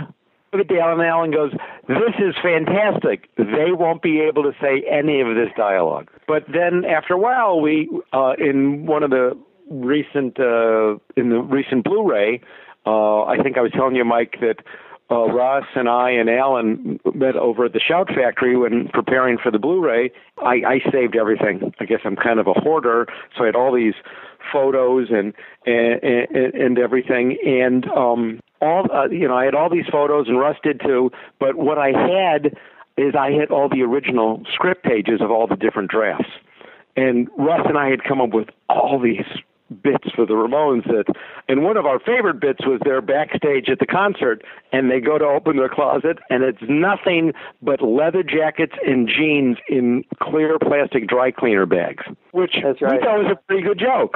Right? And they said, No no no, we can't make fun of our image. But that's in the Shout Factory DVD. And as you probably know, so we're writing the script, and Russ and I are having a great time. I was not in on any auditions. Russ was there for some auditions. I was not. Yeah, I was there for when PJ did her audition, and she dressed uh, with her own clothes like uh, like PJ, and she did. Uh, I was there. I saw a lot of actresses audition. She's far and away the best one, and she's one of the key key movies. I have four key reasons why I think the movie is is still remembered today. One is Allan Arkush. The second is PJ Soles. I can't imagine anyone else in that in that part being as good as she was. Her youth and vitality, her her peppiness, her great looks. Uh, it just uh, that is something that a high kid in high school wanted to see, you know, and it just added so much to the movie. When we saw when you know we never had uh, an actor or actress ever say our dialogue before, and when we saw her deliver her lines, we were we were really taken with it because yeah, that's exactly what we were thinking, you know. It turned That's out really right. She- well. So She made us look good. I remember right around the time of the casting, it was like it was Halloween time of of '78, and we all went and saw Halloween. And afterwards, we said, "That girl, we need to get her." Because she she was like so amazing in Halloween, and, and of course she was the one wearing the hat and Carrie. Alan and PJ are two of the hugest reasons. Absolutely. Actress PJ Soles. I think uh, I was called in because I think Allan Arkush said he had seen me in Halloween. So this is the reason, you know, to do like you know people would say well how did why did why were you starting out doing independent films or low budget and you know when you're that age and you're just starting out you do anything you can and especially you know I mean, I thought Halloween was a cool movie, even on the script. And when I met John Carpenter, I was like, "Oh, this guy's really cool." You know, I had already worked with Brian De Palma, and then I met John Carpenter. I'm like, "Wow!" And Debra Hill, I adored her. I thought, "Wow, this this is a power couple here." Um, but you never think. Yeah, people always say, "Gosh, did you know when you first read the script it was going to be long lasting?" No, no. You just go for who you think is going to be fun to work with. If you like the part, if you like the script, you never think, "Gosh, I hope this is going to be a, make a hundred million dollars," because you're not a part of that. You know, you're getting, you know, you're just hoping that you're going to do good and somebody else is going to notice you, which Allan Arkush did, and I, they called me in, and I think they had a b- whole bunch of other people. And I remember I went on three auditions, and the third audition, Rosanna Arquette was in the waiting room chewing gum, and when I walked in, she's like, "What are you doing here?" I said, I'm up for my hopefully last audition. She says, Well, I already got the parts. I don't know why you're here. And she's chewing gum. And I'm like, Oh, okay. So I went in kind of disturbed. But in any event, I read and then they brought in Roger Corman. And all he said after my reading was, Make your hair a little bit more blonde and you got the part. So when I walked out, I went, Bye, Rosanna. so that's my memory of that. Thinking, all right, well, they told me I got the part, so I'm not going to believe Rosanna. But she got desperately seeking Susan, so it's okay. You know, that was her rock and roll movie. Usually at these auditions in the 70s, the girls were really nice and fun and friendly. We all wished each other luck when we went in. We all knew we were all different, so yeah, I mean, I saw all the girls from Carrie all the time, Amy Irving, Nancy Allen. We were always at the same auditions together for, you know, television, movies, movies of the week, uh, guest stars on TV shows like Simon and Simon. I mean, and we were all like, "Yay!" And the the best one was Tom Hanks's now wife Rita Wilson. She was hilarious at every audition. She never got a role, but she was always funny. But she got the role, which was opposite Tom Hanks. Actress Dey Young. I went to college in Los outside of Los Angeles to Pomona College. It was just a wonderful private small Claremont colleges. I went to Scripps in Pomona and uh, had a great experience there as a theater major. Then went on to London to the London Academy of Music and Dramatic Arts, and then came back. And literally, I think within the first week, I was at a par- I was staying at my sister's house. I was at a party. I didn't even have an agent yet. And a casting director came up to me and she says, you know, you should go up on this movie. They're really looking for this one character.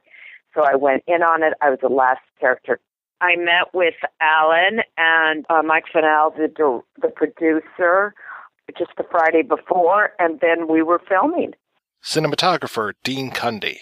I had been working on various low budget movies for a while. The fir- actually, the first couple of movies I ever worked on out of film school was for Roger Corman. Uh, I did makeup on um, a couple of films. What I really wanted to do out of film school, which is shooting cinematography. So I I did uh, several low budget films, and then one morning I got a phone call that uh, said that Roger was doing this movie, Rock and Roll High School, and uh, was I interested, even though you know I had been sort of uh, moving up on different films.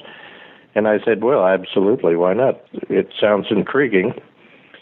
And uh, besides, it's Roger Corman, who had sort of given me a start. I agreed. The director and all the, the various people had been sort of involved with the, the, the Corman group on various films, and you know they they all came out of that same sort of uh, school. So I thought, sure, why not? The DP was Dean Cundey, who had just done. Didn't he do Halloween? And I was channel surfing the other night, and I saw the opening credits for Roller Boogie with Linda Blair, and and he did that too. That's right. I remember that. Yeah. And Dean was just just a class act completely. And Dean Cundey was the DP, and he was the DP on Halloween. So that was kind of fun the first day when we showed up. You know, I was like, "What are you doing here?" And I said, "I'm with Randall. What are you doing here?" She says, "I'm filming you." I go, "Oh, good. I'm in good hands then." And the writers were on the set all the time, and one of them, uh, Russ, was like became a character. He was a character in the um, locker. You know, gets shoved into the locker. He was the writer, one of the writers, and then there was Richard Whitley, who was the other one, and you know they were all on the set, and it just was a very collaborative experience. It's great. uh, one day Alan said, "Let's let's do a scene where you're you're being harassed in the hallway." So uh, we and it was in his in his place in his home. So uh, the two uh, hall monitors and I just started riffing together and said, "Okay, yeah, let's do it that way." So that that wasn't really written written down. We just kind of did it on the on the set and I said, "Okay, that's good. Let's go on to the next scene." So that right, kind of improvised. absolutely. And if you notice inside Russ's locker, because he's dressed like Harold Lloyd in the movie The Freshman, inside is the words Harold Lamb lives. Harold Lamb is Harold Lloyd's character in the movie The Freshman. If you think of Russ as the freshman in the hallway where the hall monitors are uh, harassing him, Russ does a line that we wrote from our previous script, which was I'm allergic to violence. I break out in blood. Some people would say it's an influence, but I'm going to say it. We stole that from Woody. Russ and I do the script, and we're, we're finished, and they're going to start shooting. I quit my job as a tour guide. They're going to make our movie. We got to be there. And Russ, you're going to be there on the set. The both of us, Alan wanted us to be there every day. But you should know, Mike, that maybe you know this already. The part of the freshman who gets shoved in the locker, that's Russ. Uh, when we wrote it, we didn't know that we were writing anything for me. But the reason, the only reason I got the job was because they were running out of money. Uh, uh, uh, Alan or Roger kept cutting the, the script budget, and it was a it was a a shoot that was a, a, a union shoot for for the actors. And so they they said, look, we can't afford to buy any more actors. Uh, would you mind doing it for free? I said, sure. So that's how I got the part, not because of my uh, Absolutely. wonderful uh, uh, talent. Right. And I think, Russ, your joke is since we started off being a mutant and at New World Pictures, we worked our way up from mutant to screenwriter. That's like the normal trajectory, I think, in New World to go from mutant to screenwriter. So there we are on the set every day, and Russ is going to play that that part, which was just terrific. And that's, I think, one of my favorite running gags is that you show up everywhere. And I think in the early drafts, you were like even in more places. In one of the cut scene, script, in one of the script pages that's on the Blu-ray, is they, uh, I think uh, Dee or Johnny opens up his guitar case in the in the uh, backstage, and you're in it. Oh, Mr. Ramon, please. But being on the set was just amazing. I just absolutely loved it. There was such an energy, and everyone just the very first day of shooting was the uh, the scene up on Mulholland Drive where Eaglebauer is with Tom and Kate up there. And oh, and you should know that when Alan offered Russ and myself the job and saying, We're going to pay you, we're going to get you in the Writers Guild, we want you to act in it. There was two parts in the original script named Eaglebauer and Strump, and they wanted us initially to play both of those parts. And those were named after two characters. This is Alan's influence from Ernst Lubitsch's Design for Living. And we knew that, which was another connection with Alan, that we loved old movies and knew who Eaglebauer and Strump were. And so as Russ and I did the rewrite, only Eaglebauer survived. As Russ will, uh, I think, attest to this, my memory, Russ, is that we wrote Eaglebauer as Sergeant Bilko. That's right. We were trying to make a Sergeant Bilko character out of out of him. Absolutely, because Yeah. he's always got a scam going, and I think even in my kitchen we would go wow, wow, wow, wow, wow, it's like, which is what Phil Silvers would always say. Well, that was a blast.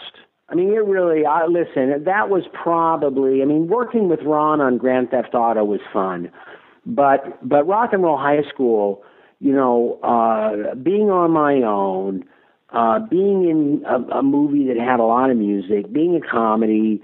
There were. I had peers with me, you know, Vince Van Patten and and and PJ and Dey, and and then there was this band, the Ramones you know that that I didn't I actually was not a Ramones devotee at the time. I was not a Ramones fan. So when Allan Arkush, when I got the part and met with him, and then he handed me a cassette, he said, "Go home, listen to this. You're their number one fan." I couldn't relate to it except I was impressed with the energy of it, and I thought, "Wow, that is amazing!" And I thought, if I was going to be their number one fan, I should have that same kind of energy because maybe that's how I connect to them. So that was very important for me in my performance and I thought when I'm on screen I want to look like I'm in fast motion and everybody else is at regular speed. So that was sort of a guiding principle and I wanted to talk fast and I wanted to move fast. I wanted to just be really like a bright light in terms of my wardrobe. I bought all the clothes myself. It was very important to me, you know, the colors and just the sparkliness and the incredible energy that Riff Randall would have, as opposed to Kate, who was like, you know, very intelligent, but really sort of a dim bulb when it came to her energy level. So I wanted to show the contrast. But it was really off of Johnny's guitar playing and the the sound of the music of the Ramones that I got my inspiration. So I'm I'm happy to know that you noticed it, and some people have told me that, but it was planned. Riff Randall was based on several women who used to come to the Fillmore East as fans. And I used to talk to them, and they were they liked those people, real life people, really really liked the British bands like Rod Stewart and the Faces. That's when Rod Stewart was really edgy. They liked these raucous British bands, the British blues bands. They did not like the hippy dippy bands or the hippie bands, and so you know they liked. They ended up hanging out with the New York Dolls and people like that. And that's who Riff Randall was based on. And also, to a certain degree, just an attitude and a sense of certainly in no way were they groupies. They were more interested in the music. They loved being around the musicians, but it wasn't it wasn't the same impulse as a groupie had. And there was a woman who was a journalist who I just I used to talk to a lot of concerts. Her name is Lisa Robinson. She still writes. I don't think she knows that she was someone who, in my mind, was kind of like she was serious about music, you know, and knew a lot about music. And Riff Randall certainly does. So Lisa Robinson's book I just read, I thought to myself, boy, someday I'd like to run into Lisa Robinson and tell her that our conversations, just hanging out, because she used to come to a lot of shows because she was covering it for various newspapers. She was my age. She was 20, 21 led to some formulation of a character like Riff Randall. In any case, that's who Riff Randall is, and that's why the movie continues to this day because Riff has a real friend in Kate, and Kate is someone who's going through changes in her life, which is everyone is in high school. And so th- I think it's great that the Ramones are in it, but if there had been no relationship between Kate and Riff, and if they hadn't gone through the various adventures and and Riff trying to express herself and being pushed down by the school, the movie wouldn't have be continuing to be as popular. They're just really good characters. One of the notes that Roger wrote was they don't want they didn't want to make Kate too pensive. In other words, they want her to be a downer. That was something we we, we did worry about. That we wanted her to be appealing and yet be like uh, the studious kind and all that kind of stuff. So that that was a, that was a balancing act that we that we had to figure out. Also, Dey doesn't get as much attention as PJ in the movie, but she plays a very important part and does a very good role with it. Uh, a very good job with it. She was she was extremely beautiful, and she did a, a good job with what she was given. So we were very pleased by her performance as well that was all in Alan's uh, story, you know, because he envisioned Riff Randall. I mean, that was Alan's creation, you know, but she was going to quote, you know, famous lines from lyrics and just be a rock and roll fanatic, you know, and that, you know, he that was his envision, and so Russ and I just you know kind of followed that you know that uh, inspiration and uh but you're right but we wrote him just you know it was um you know, we wrote him as this great team, but it was fun to write. Uh, you know, Kate is kind of the academic, and that was fun. It was such a disparity, and uh, which is kind of what all comedy teams are, right? Kind of the opposite. That's right. That was a gas, and they could not have been better. Actress Mary Woronov. I was very familiar with the Velvet Underground, of course, and sort of through them, I heard about the Ramones. I knew they were a band, that's all. I really didn't know anything about them. What happened was I uh, actually was going to play it like Our Miss Brooks, and then I would probably get a series on TV, and people would love me, and I'd make a lot of money. That was my intention. But when I hit the set and saw those screaming kids, when I uh, got into uh, the costume, which was outrageous, I turned into Miss Togar. That's all. It was completely. It was just like uh, playing Caliban. I was born to play that role. I loved it. Talk about a live cartoon. My my God, we had Miss Togar. I mean, you know, Mary Woronov, who was just absolutely amazing. Everyone was such a top of their game. Is let me reiterate what Russ said. I mean, Alan was the heart and soul of the movie, but it's like just that energy, just adrenaline times nine hundred PJ Soles just just drove it like a mo- locomotive. She was just so amazing. And then Mary Woronov, just uh, wonderful. And then her cohort in crime, Paul Bartel, as Mr. McGree, or as, as the uh, the Ramones called him, Mr. McGloob. How great was Paul Bartel? And and the scene at the end when he's partying with them all night, you know, when they're gonna, you know, in the high school, you know, it was after the day after the concert, and then all the parents are on the podium there and we cut to Paul uh, Paul Bartel hungover. We wanted him to look like Jerry Lewis in The Nutty Professor after he'd been Buddy Love the night before and he was hungover. And I remember telling that to Alan, and he knew exactly what we meant. That first day of filming, Mike, was not only up on um, Mulholland Drive, where Eaglebauer with the backdrop. I can't believe we wrote that we that there was a backdrop of the stars and stuff. You know, it's like that's insane, but they did it.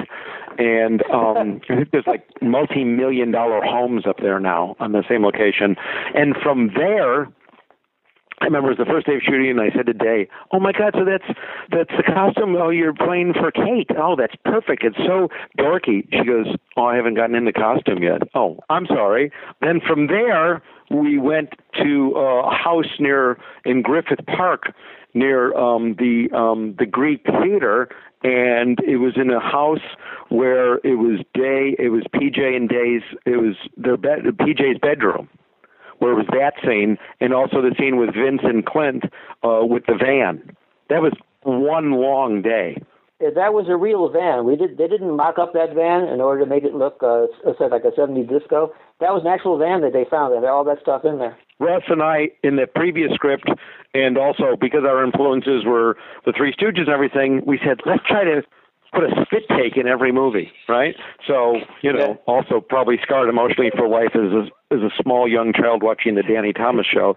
If you see the, the spit take, it's like it's Clint is bracing for the spit take because it was like yeah, yeah, you can you can see him.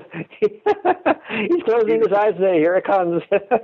Here it comes. So if you watch it, because it's probably the second or third take, and he knows it's coming, that Fitz is going to do the spit take in his face, you know. So that that that's that's pretty funny.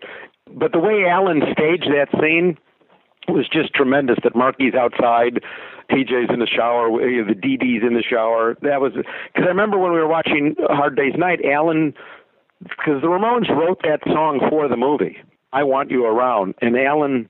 I remember in Hard Day's Night Russ, what's the song when they're just fooling around on the stage? If I fell in love. On the stage or outside? In the studio. They're in the studio. It's Uh, not in, not in front of an audience. Anyways, because Alan said do a song like that, and they came up with "I Want You Around," which is just terrific. Let's just take the uh, fantasy scene. That was day one of shooting. Day one of shooting. So here, after taking the cassette home and listening to it and not understanding it and going, "Who are these guys?" and then showing up in a bedroom and the, the first scene is, you know, to have this spidery long guy crawl on top of me like a praying mantis and spit in my mouth while he's singing I was like okay i remember rinsing my mouth out several times after that take The shoot was just terrific. I mean, it was just so much fun. It was such an amazing experience. It was a fun experience. Most of the time, I was the youngest guy on the set, and there were no other youngsters. You know, once in a while there'd be a little, there'd be a couple of juvenile actors, but generally speaking, I was in an adult world. And rock and roll high school, I mean, even though there were a lot of adults around, I mean, especially, hey, listen, it was rock and roll. You know, I'd turned 18. Um, it was a little bit like Disneyland, you know, sort of like for all those toxic Peter Pans, you know, don't want to grow up. Well, you know, they all end up in rock and roll.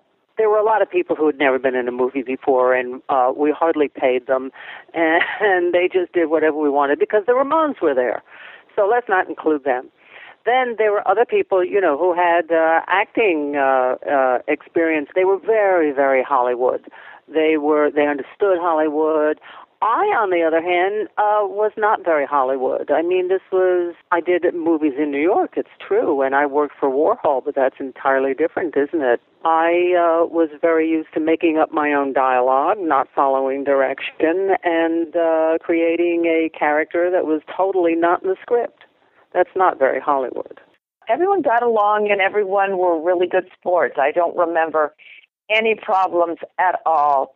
We both came from the same background of filmmaking, you know, working in low budgets, and and he certainly came out of the Roger Corman school. We had this common background, this common interest in film. I think it was uh, a lot of fun. I remember everything we did was was always about the movie. Alan Alan was always about the movie, not about ego or making himself look good or control or whatever. It was was always how do we make the movie uh, best. And and I you know I think that's sort of a hallmark of a lot of the good directors, especially early in their careers, is that they are interested in how to make the uh, project, the film, the best it can be. And Alan approached it from that standpoint. He realized that we were doing or trying to do something that was uh, different, at least for the time. Everything always flows so smoothly on Roger Corman movies, but I, I think this has become one of his favorite movies, Rogers. Yeah, I, I love the Eaglebauer. That was really fun. That was fun stuff to do, going in the guy's bathroom and walking through there and then going into his his office. That was really a lot of fun. I mean, it was a true innocence. So it was like me playing myself to a certain extent. It was so quick, the whole experience. I think we shot in 18 days, but of course, Allan Arkush can just, you know, give you the specifics.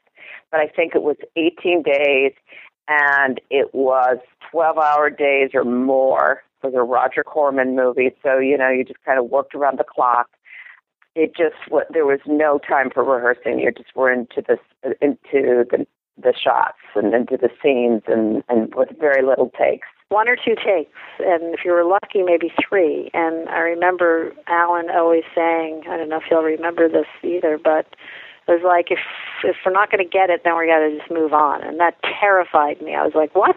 I want every scene that's written in the script to be in the movie." this, ha- you know, so even like the phone booth scene, which was kind of the hardest to do because there were three of us, and I don't remember exactly, but you know, we pull over to make a call to win the contest so we can go to the concert because our tickets were taken away by Miss Togar. So we win the contest, and there's this other guy that was just proposing to his wife, and we pull him out and we're dancing on him, stepping on his engagement ring, and it's a really crazy scene. And we were losing the light, and it had to be done quickly because I think they probably were filming on a street corner without a permit, and blah blah blah. But in any event, uh, one or two takes, and like I said, maybe three if you were lucky. But and there were a lot of long hallway scenes, one take, you know. So a lot of that was to conserve the time and and, and because it was a 21 day shooting schedule and we literally could not go over. But Alan knew exactly what he wanted, and so it was great. Like a lot of the very technically challenging films that I've worked on, when everybody says, well, this is really interesting and different, uh, you meet the challenge head on and you say, well, whatever it takes, we'll find a way.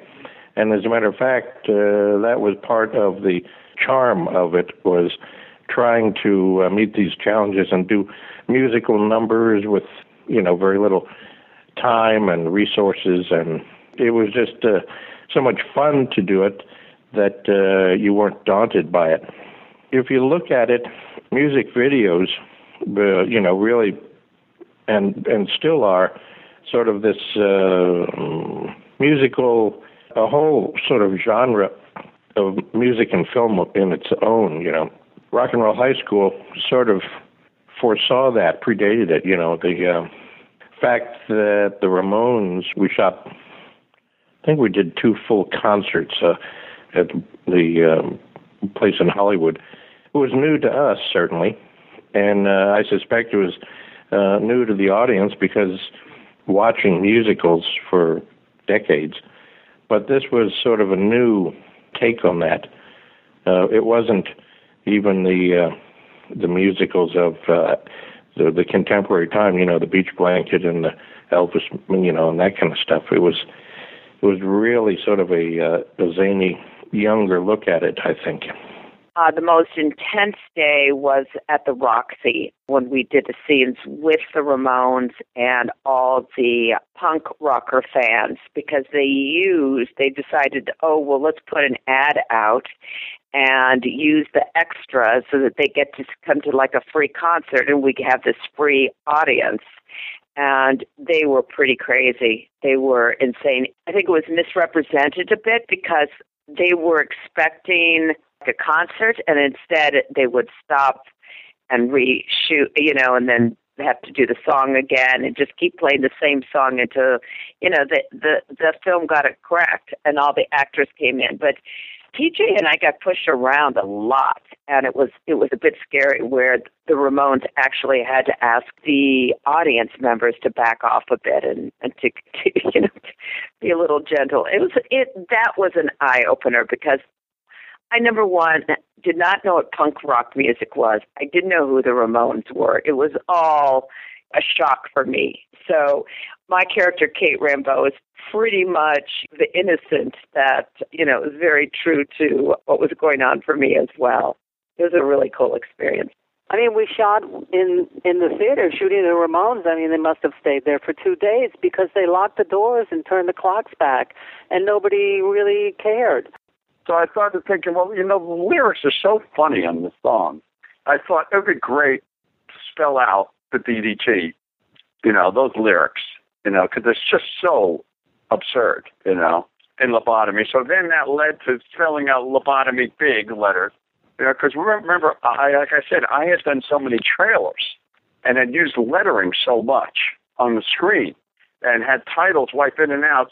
And since it was all the options were being done by Jack Raven anyway. I just applied the kind of thing that we were doing on trailers. When I spelled D-U-M-B, I thought, well, it'd be funny if they spelled it wrong, you know. Which actually, in the making, towards the end of the movie, the Ramones actually got some T-shirts made because they made their own T-shirts. All the early Ramones T-shirts from the 70s were all personally made by them and by Arturo. That's how they really earned their money. And they had made a rock and roll high school T-shirt but they had spelled school wrong. And I had one, and then it kind of wore out and fell apart. I wish I still had it. We actually did the live stage show at the Roxy. We did all the backstage stuff at the Whiskey, and we did the, the when when the Ramones actually played. It was at the Roxy, and boy, oh boy, you want to talk about you know the difference between major league hitting and minor league hitting. You know, there's just the you, when when the and the Ramones had it. The Ramones had it, and uh, I was uh, you know very appreciative of that, and it was a fun experience. In the concert scene, as you remember, there's a, a, a pinhead on stage. Mike Finnell made sure that the money from the budget paid for that. They continued to use that in their act for years, is what I heard. And also, Russ, didn't you hear this? That Gabba Gabba Hey was like a distorted version of Gooble Gobble, Gooble Gobble, one of us, one That's of right. us from That, that was that's right. That was a that was one of Johnny's influences because he was such a film buff. He worked that into one of the songs and it became one of their catchphrases. You know, um, uh, we were I was surprised when I turned on MTV uh, shortly after Rock and Roll High School came out, and I saw a video for the Rock and Roll High School song, and it was completely different than anything in the movie. And I, to this day, I don't know why they made that short and didn't use stuff from the movie. I, I don't know, understand how that got made. and and and the principal's a guy in drag, and you know it just doesn't work. I don't know why they would have had Alan do it because Alan was- I- did the I think videos. I think Phil Spector must have had something to do with it. That, that's we're working on. They were working on that that sound, that album around that time. So, but I just don't know why they didn't use stuff from the movie and try and promote the movie on MTV. Doesn't make sense to me. Uh, I do remember after the movie was filmed, but maybe you already know this, Mike, is that there was a the Ramones held a concert. I think it was at was it at the Roxy on Sunset. Oh no, it was the Rainbow Room. What, what was on Sunset? The Roxy or the Rainbow Room? I can't remember. The, Do you remember Russ? The Roxy and the yeah, there was, it was the whiskey, the Roxy, and the Rainbow. uh, the Roxy was on Santa Monica and the Rainbow was on Sun. Anyways, I can't remember. It was one on Sunset, and uh, the Ramones did a concert, and I remember Moon Martin was the warm up group. Russ, you came wearing a Beethoven T-shirt with a safety pin through Beethoven's nose. So the Ramones did this concert. I think I sent you a link. We have the, the concert that that's uh, the audio of it. And Oh wow, huh? Uh, and Joey says hey everybody, we just did a movie and I want to be sedated. And then after the concert, which was amazing, it was like in a little small kind of space. I remember Joey grabbed my arm and he says, "I want you to meet somebody." And he takes me over and there's Phil Spector sitting there in the dark wearing sunglasses. He goes, "I want you to meet Phil." and I and, and I want you to meet Phil. And as I'm walking over, I see Phil Spector and I go, oh my God, what am I going to say to this guy? Is it true you kept your wife hostage for 10 years? No, I probably shouldn't say that. Is it true you fired a gun at John Lennon's head? No, I probably shouldn't say that either. Hi, I'm a big fan. it's like, you know, fortunately he didn't shoot me. The weakest handshake I've ever felt, that's for sure. Um, so I got to meet Phil Spector, Joey Ramone, and Grady Sutton. The Ramones concert I think it was such a great, fun, different kind of music, and and I've always been a lover of music. I played saxophone all through high school and college, so I have a musical background. It was, you know, so much fun to do the concert and to look for camera angles and you know all all of that. That uh, it, it, you know, I I would have to say that the uh, the concerts that we did were something that stands out in my mind. And and then uh, I guess the the musical numbers, uh, you know, the musical number in the gym, which was so, you know, again stylized, that it was uh, it was fun. I have always wanted to do another real musical, um, and I think Rock and Roll High School is as close as I came to uh, doing one of those. That was was also just a uh, I don't know zany comedy. Another fun scene was the gym scene. That was really a lot of fun. And uh, it was close to the end of the shoot, and Alan just kind of, I think, out of exhaustion, just kind. Of, Uh, at one point, I thought he had had like a mini heart attack or something like that, but I think it was just he collapsed out of exhaustion, and so he didn't even show up to set one day. And it was the big gym scene when when we had to do all this dancing and everything like that. And Joe Dante came in and he directed that day and it was a lot of fun. I don't really remember. They, we must have had a choreographer, but I, I, I don't remember. So, um, but it was yeah, that was great. Boy, that last day, Joe Dante uh, filled in for Alan because I think he really had a panic attack, and uh, they just rushed him to the hospital because he got to the set that day and realized he had that huge scene to shoot, and he was just overwhelmed with, oh my God, am I going to get it done? You know, we can't shoot tomorrow. This is it. Joe did a terrific job stepping in when Alan got sick and directing The Cold. He had no idea what that scene was like with uh, PJ and the dancing to Roll High School in the gym. He, they came in, they had some, some vague ideas of the shots, and they said, "Okay, let's go. We, this is Roger Corman film. We got to start shooting right now." And they did, and and he and he just handled it perfectly. It was, doesn't look at all like it's out of place, like someone else was was was rushed in the last minute to do it. It seems like an integral part of the movie that was well worked out beforehand, but it was it was shot on the fly. So that credits to Joe. He really did a terrific job stepping into that. PJ was very concerned at the time because she was expect this was going to be her big scene, and she was, you know, uh, working on with with with uh, Alan. And when Alan got sick, she she thought she was devastated. She thought this scene's going to be terrible now. But Joe really stepped in and did a terrific job on it just don't look too close because that's a real high school gymnastics team. A little bit difference in age between PJ and the two Riffettes and the real actually. that's right. The kids were 14, the kids were 14. She was 29. You know what? Once again, here Russ and I in my kitchen were writing what's the stupidest, corniest song, and we had just referenced this in that script we wrote in New York with our buddy Jeff Couchman. Alley Cat. We thought that's just the dorkiest song and they used it perfectly in the girls' gym class scene, which which was you know just perfect. The shooting was just a gas, just a lot of fun.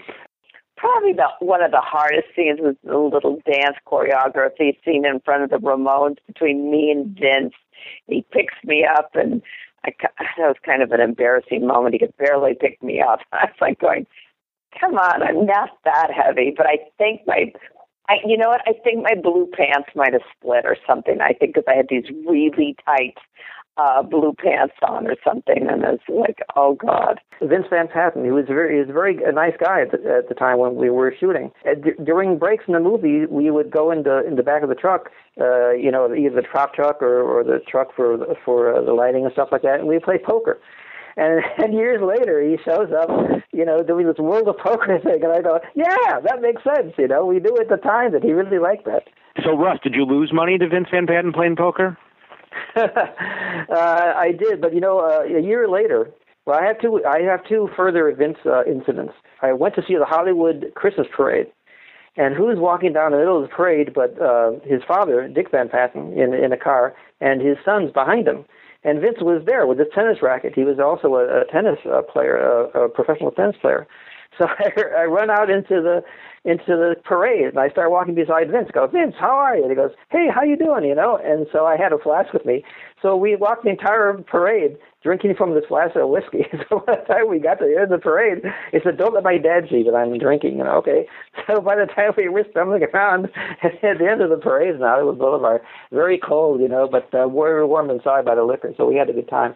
I, met him another time. I'm, I'm not going to say the story because it's not going to be. If it's going to be broadcast, I don't want to say the story. But I'll tell you. Uh, I'll tell you it later privately if you want to hear it, Mike. I enjoyed working with him. He was very sweet.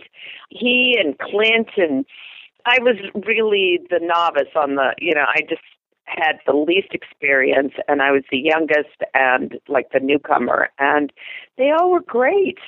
We just all played our roles and we had a good time and I really enjoyed working with him. I enjoyed working with Clint.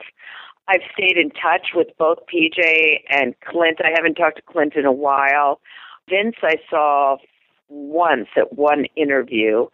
And Mary Woronov, uh, PJ and myself and Mary, we go to conventions all across the country when they request Rock and Roll High School, and we send, sign autographs and do interviews and stuff like that. Uh, Vince, I, you know, listen, I got along great with Vince.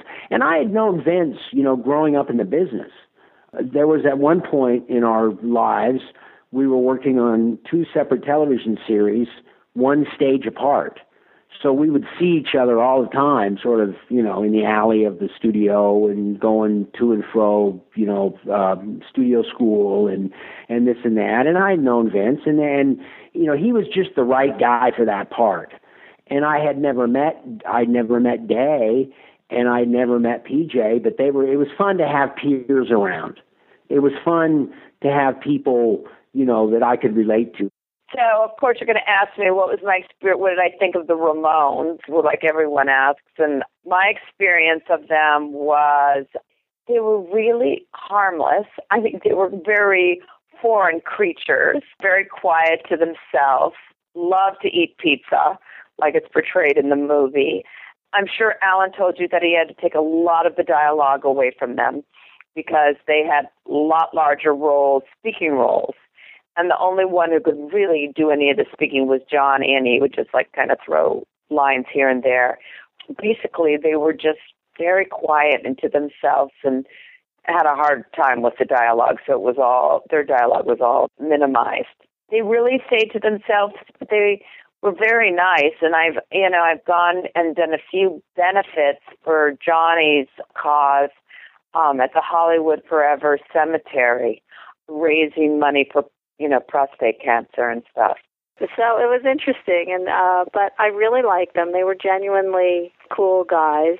Johnny was the one that I conversed with the most. Joey was extremely shy. I don't remember Marky saying much, although I see him all the time now at conventions, and we usually sit next to each other. They put our tables together, and we take a lot of pictures with the fans together. So it's kind of ironic. And then Dee Dee would just say some crazy thing to me that I had no idea what he was saying. But for the most part, I was really busy because I was pretty much in every scene, and I was sort of occupied, preoccupied with. And I, I was really, really wanting to make this since it was a leading role. I wanted to make this also you know my last teenage role because I was by then I was 28 years old so I was like okay this has got to be it here back then you could get away with it you know for the most part I kind of dragged them to the lunch line because they'd call for lunch and then they wouldn't want to break in in front of the extras. I go, no, no, you guys are in the next scene. You can eat. It's okay. Here, these are the extras, and they're like, well, it's okay. We'll just wait, or you know, I don't know if we're going to like what they have there. And so it was, they were really endearing and really cute, and would would never sit on the couch in the in the dressing rooms or whatever. They'd always sit on the floor.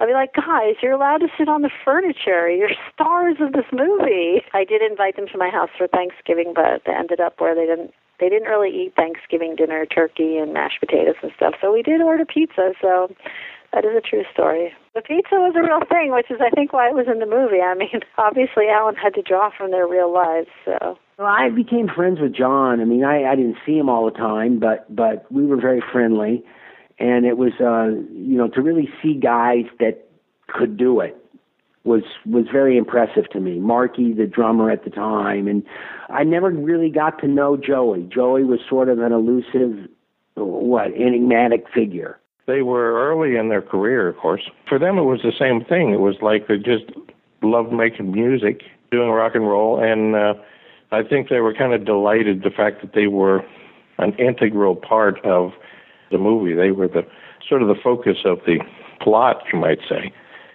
Actually, I found it was it was quite easy. I mean, they it was great fun, and uh, Joey was especially interesting. I think as a as a character, but as a musician.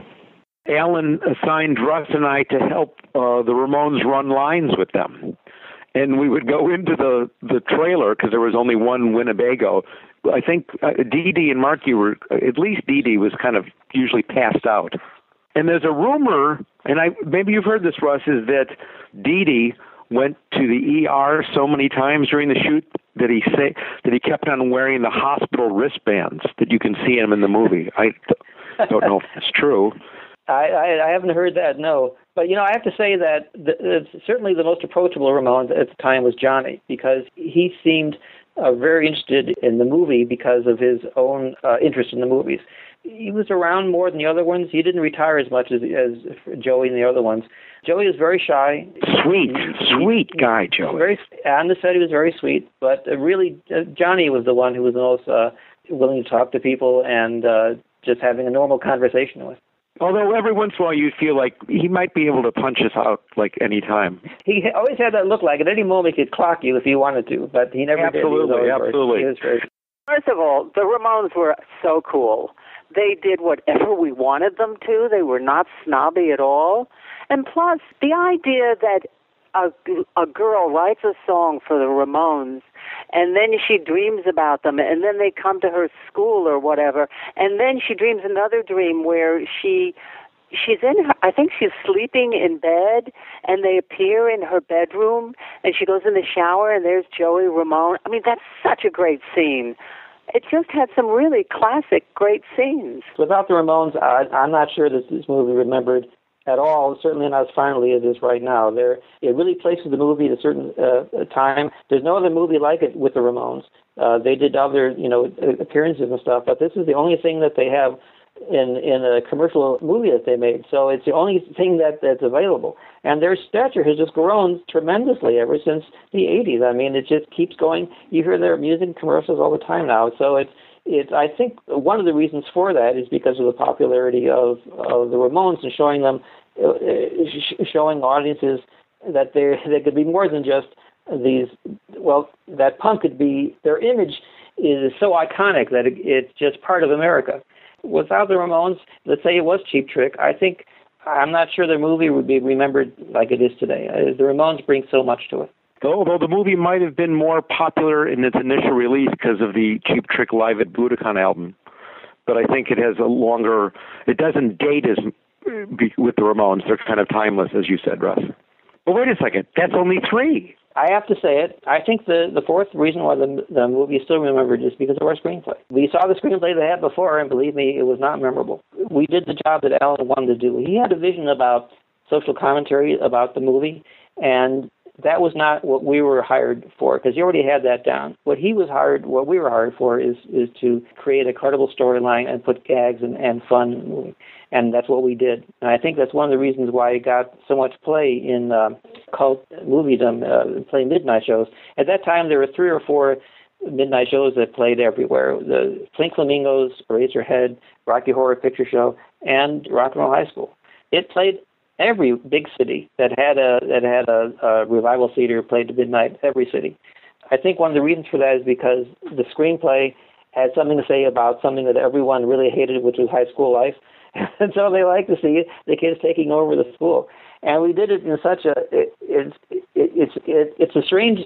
If you just told someone, well, it's about these kids who take over a school and blow it up, it's not. Well, that's not funny but we were able to make it funny. So I think that was a that was a a, a good effort on our part. I think people remember the screenplay uh, as being a funny, uh, the movie as being a, a funny movie, and that's because of with nice script. I would agree, but also Allan let us make it like a live action cartoon because we would reference Frank Tashlin and the Three Stooges and stuff, and so we kind of made a living cartoon, and Allan was fine with that, and we kind of bonded with Allan on that sensibility. He kind of let us go crazy, and every once in a while he would pull us back. But as I said, working with Allan was an absolute dream. You can see all the influences in the movie that we had in our lives: the Three Stooges, even Bob Hope. Uh, Jerry Lewis, Tashlin, Woody Allen, yeah. So it really was, it reflected who, what we were doing at the time and Allan let us do that. You know, no one else uh, ever did it since. Allan really let us have our head and do what we wanted to do. A couple really cool things happened, um, Mike, is that um, the part that Grady Sutton eventually played, we were trying to think of people to do uh, to play it, and Russ and I suggested Joe Besser. Member of the Three Stooges? Not so hard, right? Okay, so my memory is that Russ, you and I called the Besser household. That's right. He happened to live only a few blocks from where we lived in North Hollywood. So right. we called up, and uh, his wife answered the phone, as I recall. And we said, uh, "Is this uh, Joe Besser's house?" He goes, "Yes." Joe Besser, the Three Stooges. She says, "Yes." Oh, can we t- can we talk to Joe? He goes, "Well, Joe's next door to barbecue, so he's not really available right now." Joe decided not to accept it because wouldn't he lose part of his pension or his health insurance or something? And so Allan and Mike tracked down Grady Sutton, and it's like, oh my God! And so he here he is. It's like Grady Sutton, and I remember Russ and I said, "Oh my God, you were we loved you in the bank, Dick." And I think it was a long pause. I was in the bank, Dick, right? And um, I remember in a signature of his that says "To Richard, don't buy beefsteak mines," which of course is what him and W.C. Fields concoct the, the scheme on in the Bank Dick. I've had people say, I don't know if I'm more impressed at you at the Ramones or Grady's, but he's terrific in that short scene. Yeah, he was great. Yeah. He knew how to do a take. And I remember Russ's and my joke, Mike, was that when Grady, he was pretty old then, when Grady Sutton passes away, I hope that his obituary is something like Grady Sutton was in my Man Godfrey, The Bank Dick, My Fair Lady, and Rock and Roll High School. And it wasn't far from that, actually. Not that Rock and Roll High School deserves it, those other three, but um, but anyway, that was a thrill for us, a thrill and a half. And to think, I'm sure Allan told you that it was like 280 grand which was I think it was originally 300 grand, but then they took 20 grand out of the budget, and I think a lot of that was taken out of the uh, the catering. And the joke on the set was, if you don't eat it today, it's quiche tomorrow, because they would just put all the leftovers into a pie pan and make it. The food was terrible. There wasn't any. The set was always trashed. The I mean, we practically blew up the high school.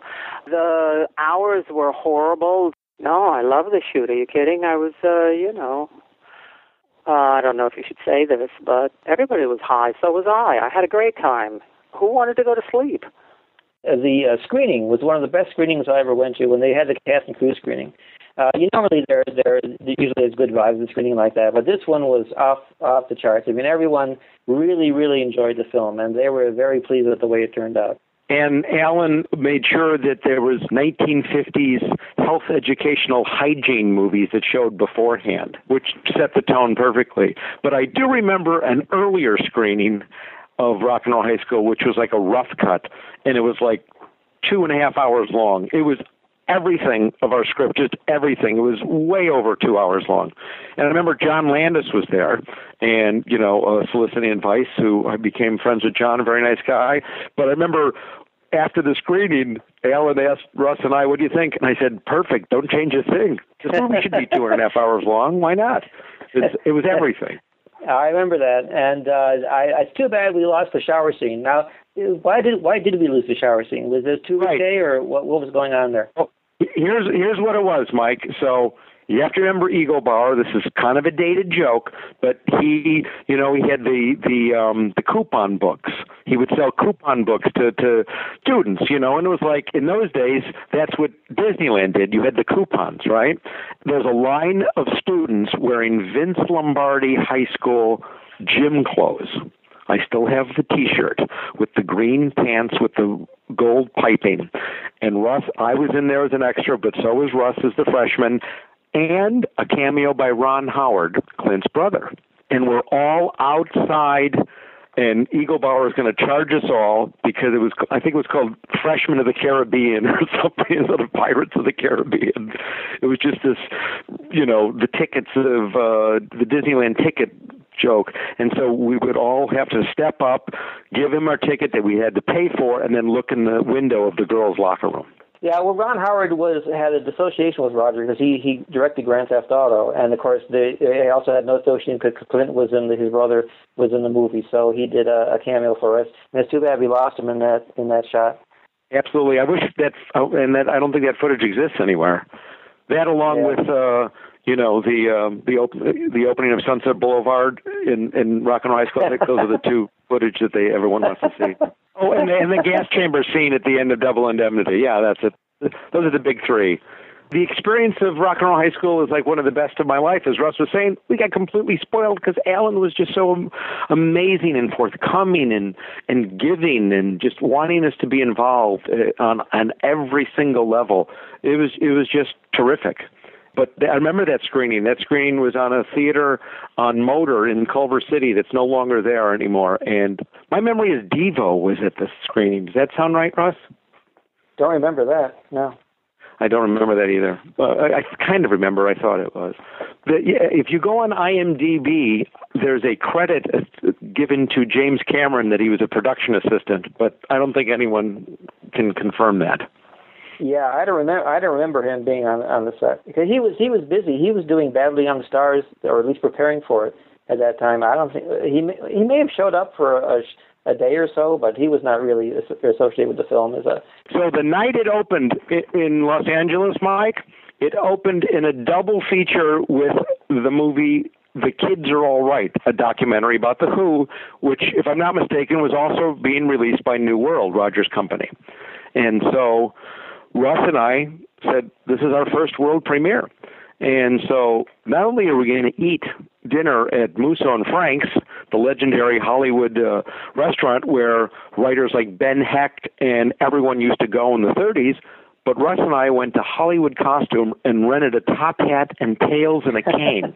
and we went and had dinner at Musso's, like like the legendary writers did, and we walked down Hollywood Boulevard wearing a top hat and cane, and to to see the movie, uh, the premiere. I mean, there was no Klieg lights or anything, you know, but uh, it was great, you know, because what the heck, you don't, you only have your first premiere once, and so yeah. that was pretty special. And that night when we were you know, signing autographs for two hours. I can't tell you how many people, because Russ and I were the last ones in line, the way it was set up. They would say, I'm a, a writer because of this movie. This is like my favorite movie. This movie influenced me. And it's like, whoa. It was just, it was so touching. And then, of course, one 20 something year old girl said, Would you sign my breast? Which was, you know, which was kind of my own, my only Mick Jagger moment of my life. So that was kind of nice. Rock 'N' Roll High School was a gateway for our, our career because it a lot of people in the movie business really liked it, and so we got a lot of, of uh, work off of it for many years. And uh, even when people didn't know that we wrote Rock 'N' Roll High School, uh, when they found out, they go, "Oh yeah, I remember. Yeah, that was my that was a big influence on me. You know, for the for the uh, executives in the studio we were talking to. So uh, it really was an important step in our career. If uh, if we hadn't had that movie made, we had had that credit, who knows what would happen. Absolutely. And a friend of mine, here this movie barely gets released. It's released in a double feature, for God's sakes. Outside the preview, we had a sneak preview of the movie. It had gone over extremely well, and that was completely by luck. It was playing on a real cheap theater on Hollywood Boulevard, and by a happenstance, a bunch of people from the punk rock scene in LA had shown up at the theater because they wanted to see some movies on a cheap night. And they walked in, and out of nowhere, these guys are like 10 or 15 of them. Imagine sitting in a movie theater, and they say there's a sneak preview, and you're a punker in LA in 1978. And on comes a movie about the Ramones, with the Ramones in it, you know. So obviously they went a little crazy and loved it. And I was accused of, of, of stacking the house. You know, we were kind of a little outside between myself and not so much Roger, but Roger's head of distribution, who did not like the movie at all. The guy who sort of books it in the theaters. He really didn't like the movie. And I don't think he liked me much. Him and Roger had given me notes about cutting down the scenes between Kate and Riff in the bedroom. You know, they talk about pizza and all that stuff. They wanted me to cut that scene in half, shorten it. And I said that that scene was really important because the, the relationships form there and the fact that you spend time with those characters make you understand so much of what she believes in so that when when the principal sets the albums on fire, you can understand how this has gone and her friend joins in to help her. It leads to the kids, you understand why she would want to cause such a rebellion. You know, it's a big jump to take over the school. They listened, Roger actually listened to that, and then they said there's too much of the Ramones in it. They would actually take out some of the references. Can you cut the songs in half? There's too many songs. And that was really a scary moment because I didn't want to do that. The picture, when it opened, didn't do well, and that this topic came up again. And the only reason that really I wasn't forced to do it because of how much it would have cost. Because we couldn't cut the track, the opposite track. We would have had to gone in and remix the movie. The distribution got backed off, and they just kept saying it sounded it's like a commercial for the Ramones. And I said, the only reason a large part of our audience is going to go see this movie is because they're Ramones fans. You know, we have an album out, and we have, that's going to come out, and we have an obligation to the record company. They put up twenty five thousand dollars. You know, I and basically they backed off. And of course, obviously now, it would have been the movie that that didn't do right by the Ramones. That's what they kept saying. There's nothing I hated more. I said when I was a kid was when you'd show a band and they'd be late, you know, where you promise something and you only give kids half of it. We have the whole thing here, so we should do it. Basically, I kind of won that argument. So nothing actually changed after the preview. Back then, it took a long time for Rock and Roll High School to be seen. I don't even think it was really seen that much in the industry, and it, it took a while. You know, it was played in the art houses. I think you know, probably in New York City on A Street Playhouse and Nuart and LA. It just wasn't a widely released picture, you know, and it took a long time to get sort of cult status. Siskel and Ebert, when they had at the movie still on PBS, gave it a big review, and Roger Ebert said this should be a midnight movie, like Rocky Horror Picture Show. This should be a cult movie and it kind of that helped it a lot. He was always a big fan. I, I, I growing up in Chicago, I read his reviews all the time. I actually called him up, and he took the phone call, and he was very nice. and And I saw him at a restaurant once years later, and I introduced myself, and I go, you gave my movie a great review. I want to say thank you. And he said, What movie? I said, Rock and Roll High School. He goes, I love that movie, directed by Allan Arkush. I go, Yeah. And Roger said, Hey, you should meet a friend of mine. Uh, this is Russ Meyer. I swear to God, Russ Meyer said, you were Rock and Roll High School, and I go, you didn't, you know, uh, Battle of the Super Vixens. Come on. It's like, you know, Rock and Roll High School. You know, it's uh, Russ. Before you came on, I was saying about. I think maybe you heard some of it that in film school we read about these small, low-budget B movies that are now elevated by critics to the level of art to be studied and to read articles about rock and roll high school that are flattering in that kind of cinematic way is it's just an odd feeling. It's complimentary. I love it, but it's just you know this little two hundred and eighty thousand dollar movie. You know, is still remembered. I'm just thrilled beyond belief. Danny Peary did a book called Cult Movies, and he said it was the only American film, uh, American commercial film in which a major American institution is destroyed and nobody gets punished. So he thought it was very subversive in that sense. And you know, you couldn't do this ending today. You would be, you know, I mean, after Columbine and everything, you couldn't get away with this kind of ending. But it was a more innocent time. We didn't think that people would actually do things like this. I mean, it was kind of a fantasy. The idea of blowing up a high school just seemed completely unreal, you know. But it was it was a fantasy, and it was effective in the film. We're both very proud of it. We we worked very hard on it, and everyone worked very hard on it, it and uh, it still holds up today. So we're very pleased by it. I'm very proud of it. I'm very happy to have been involved, and I'm thrilled that it keeps coming back in different DVD editions. And uh, uh, for a long time, it was. I mean, the, when Roger released the film, he didn't know what to do with it. He didn't realize it was a special kind of film, and he just dumped it on the, on the drive-in and neighborhood circuit, like he did with any of his films. And uh, uh, I, I'm one of the things I'm proud of is that one of the theaters where it opened was the Texas Theater in Oak Cliff which is a suburb of Dallas. This is where Lee Harvey Oswald was captured, and so the film had its world premiere at that theater, and uh, among others. And but it died immediately because it was this strange, unusual film, and you know, so it kind of disappeared right away. And after about a year, Siskel and Ebert, and I thank them a lot for doing this. They gave it a good review, and they said it was terrific. And some theater in Chicago started playing it as a midnight cult film, which is really the way to sell that kind of film. But you know, back then they hadn't quite figured that thing out. The whole cult uh, midnight movie thing became a big deal after that. So it played for a year in Chicago, and other cities started playing it like that, and it caught on. It was never going to be a big commercial success.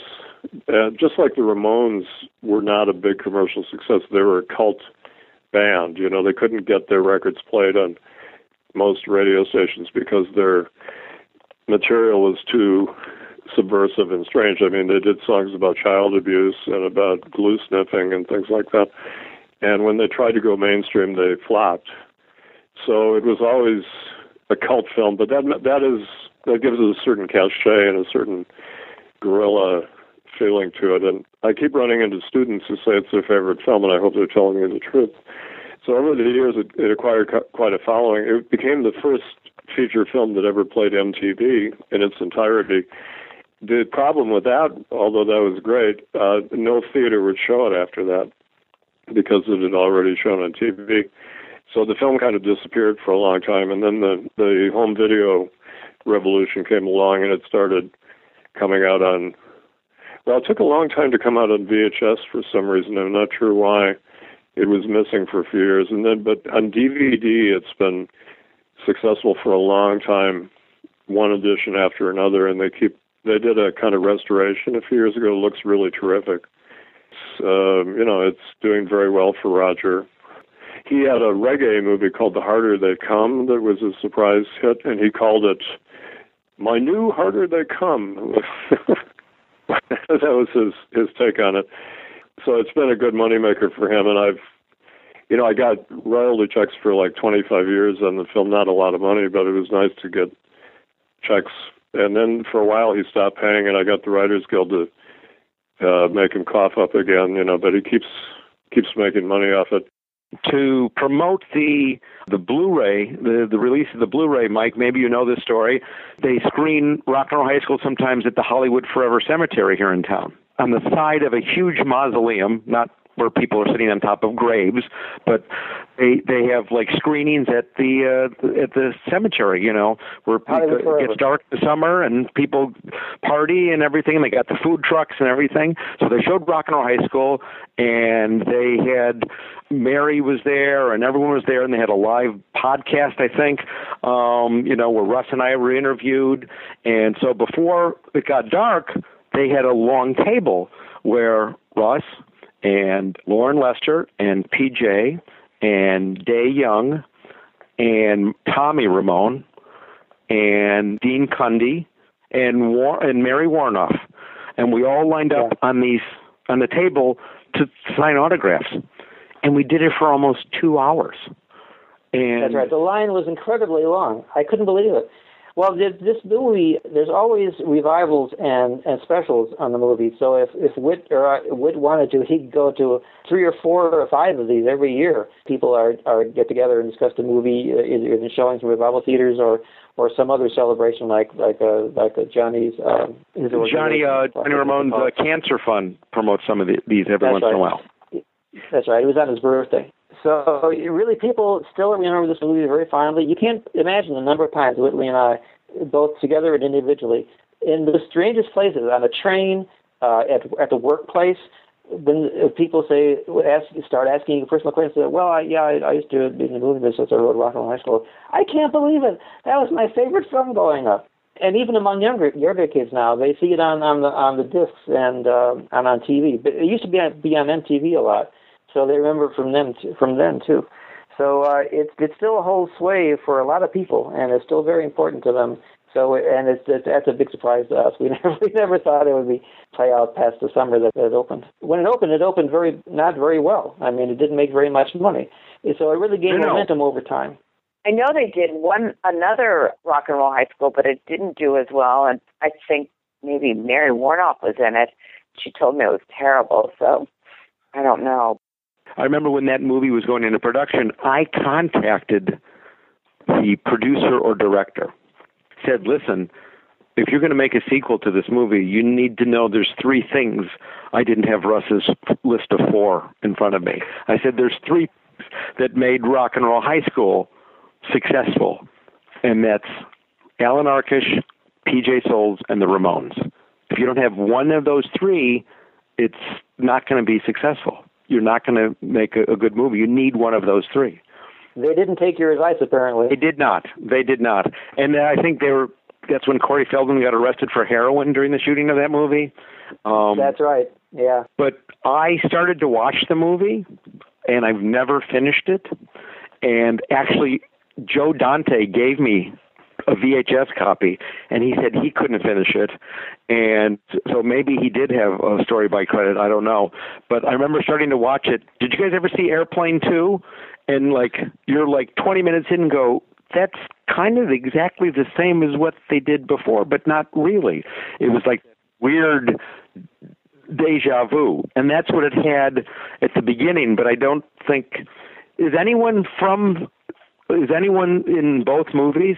Uh, Mary Woronov's in both. Does she play Miss Togar? No, she's Dr. Vader. Oh, see, Doctor Vader. Hello. Yeah, to this day Yeah. I've never seen it, so I don't know. You're one of the few actresses or actors that came back for Rock and Roll High School Forever. How did you get involved in that one? They hired me and paid me money.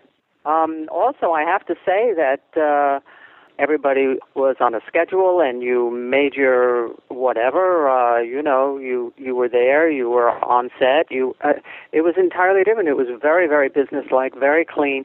And the wonderful thing is, Hollywood can do anything. I mean, I had to think up my own stunts in the first movie.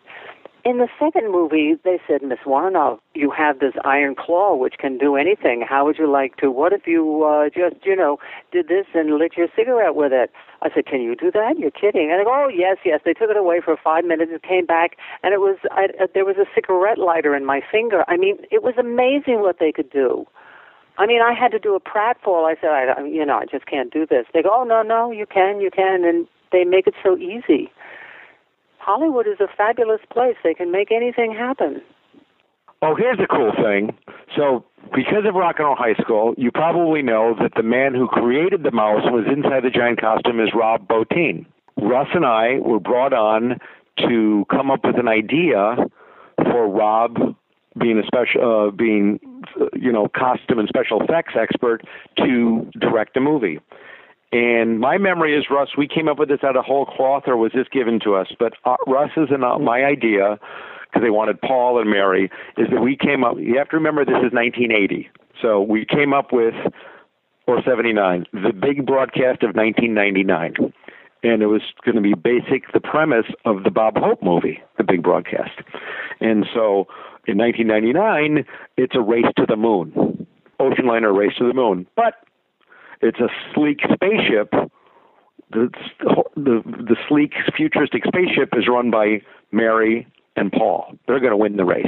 The challenger, the underdog, they've retrofitted the Queen Mary.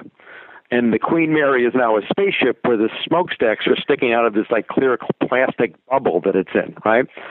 And what's going to happen is that in this race to the moon is that we find out that the Queen Mary's secret power source is rock and roll. It, we needed an excuse, like in the big broadcast, to have rock acts be cam- do cameos and stuff. So we we're going to have nonstop rock and roll acts funneling and giving the power to the ship. And at night when everyone's asleep, it was a series of Elvis impersonators that would sing one song and pass out, and then you know. But the head waiter on board the Queen Mary is the original head waiter from the old days of the ship, going to be played by Huntz Hall. And his grandson, this is what Russ and I envisioned, and his grandson was going to be played by Rick Nielsen of Cheap Trick, because Cheap Trick loved Rock and Roll High School, still wanted to work with us, and we all got together, and it was going to be Cheap Trick, and they're like an unknown band. They're going to sneak on the Queen Mary because his grandfather was going to sneak him on. I'm glad I'm not the only one that thought that those guys looked so similar. I that's absolutely yes, and it's too bad It was a fun uh, idea. We had we had, I know we had a couple of meetings on it, and then it just disappeared. I don't know why. We did a whole treatment on it. Uh, uh, Mike, have you ever heard of a band called uh, the Rezillos? Okay, they were a band out of Glasgow, Scotland, and uh, when the Ramones toured England, they were the uh, band with them, and they were a, a really, really good band that was part punk and part pop. That's another example of work I got from from Rockwell High School. Uh, Allan was somehow associated with uh, these two producers, and they wanted to come up with a, a movie called Bikini Space Party. So I wrote the movie Bikini Space Party. We tried to get this band in it, and uh, you know the, the financing fell through. But that's just one example of how Rockwell High School really set in motion the career for both of us. I mean, we we really got a lot of work just from that one move. That's how I got Rock and Roll Hotel. One guy uh, said, you know, uh, this the Rock and Roll High School. Why don't we get the guy who wrote uh, Rock and Roll Hotel, uh, Rock and Roll High School, to write this, this script? Uh, you know, so they said okay. So they, that's how I got the call, only because of Rock and Roll High School. And you know what? The independent film industry was not as revered then. I mean, Roger Corman was still making B movies. And a friend of mine who's a fan of the film said, You know, if Rock and Roll High School was made today, you'd be nominated for an Independent Spirit Award. Which is, you know, kind of funny, but why the hell not, you know? I know that Howard Stern might have the rights to the next one or something.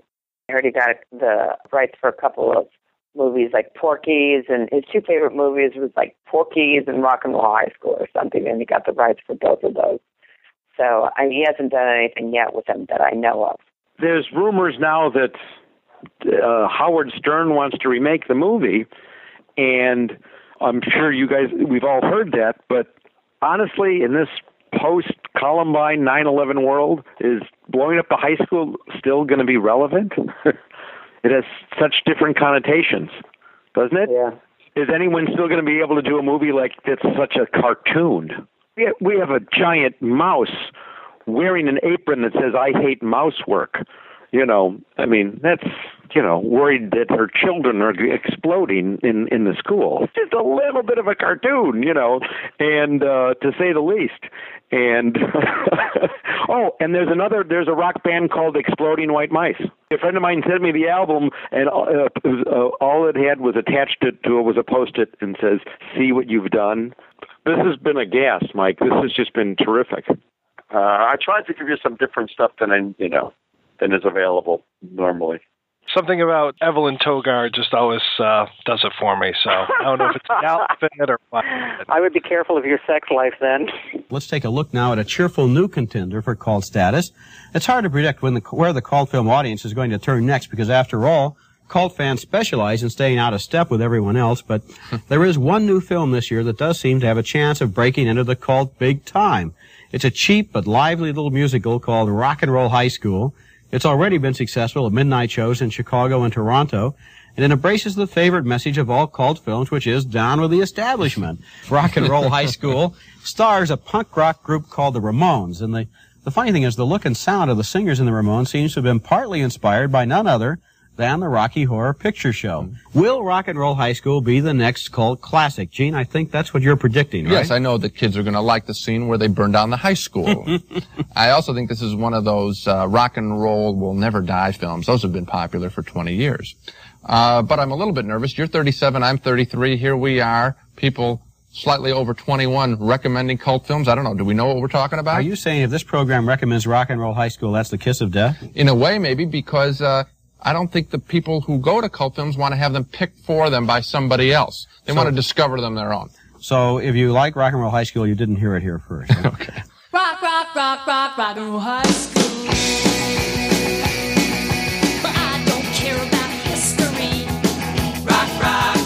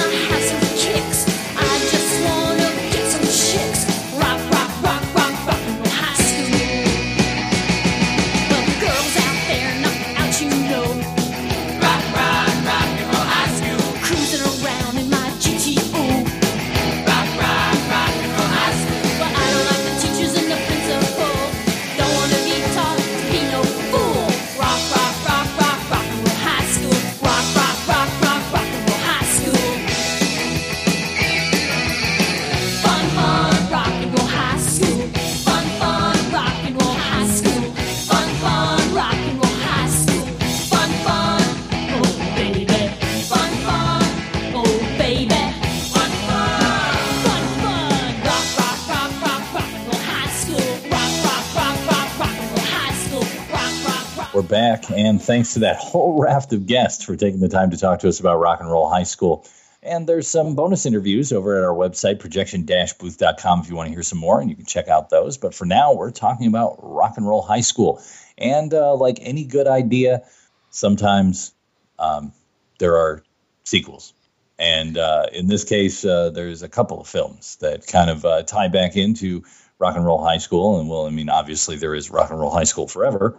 But let's talk about uh, some of these films that are connected in here, Mr. Mike. So, what did folks think of Rock and Roll Hotel? Why did I pick Rock and Roll Hotel to be talked about in this? Well, two reasons. It's got a very similar title, Rock and Roll High School versus Rock and Roll Hotel, and one of the co-writers was Russ Dvonch, who was the co-writer on Rock and Roll High School. So I was thinking there was going to be a real connection between the two, like Rock and Roll Hotel was kind of a sequel to Rock and Roll High School. Uh, no, definitely not a sequel. I think it, the similarities kind of end at the title, but my God, Rock and Roll Hotel. I know, Adam, that you are a huge fan of this movie. Very true.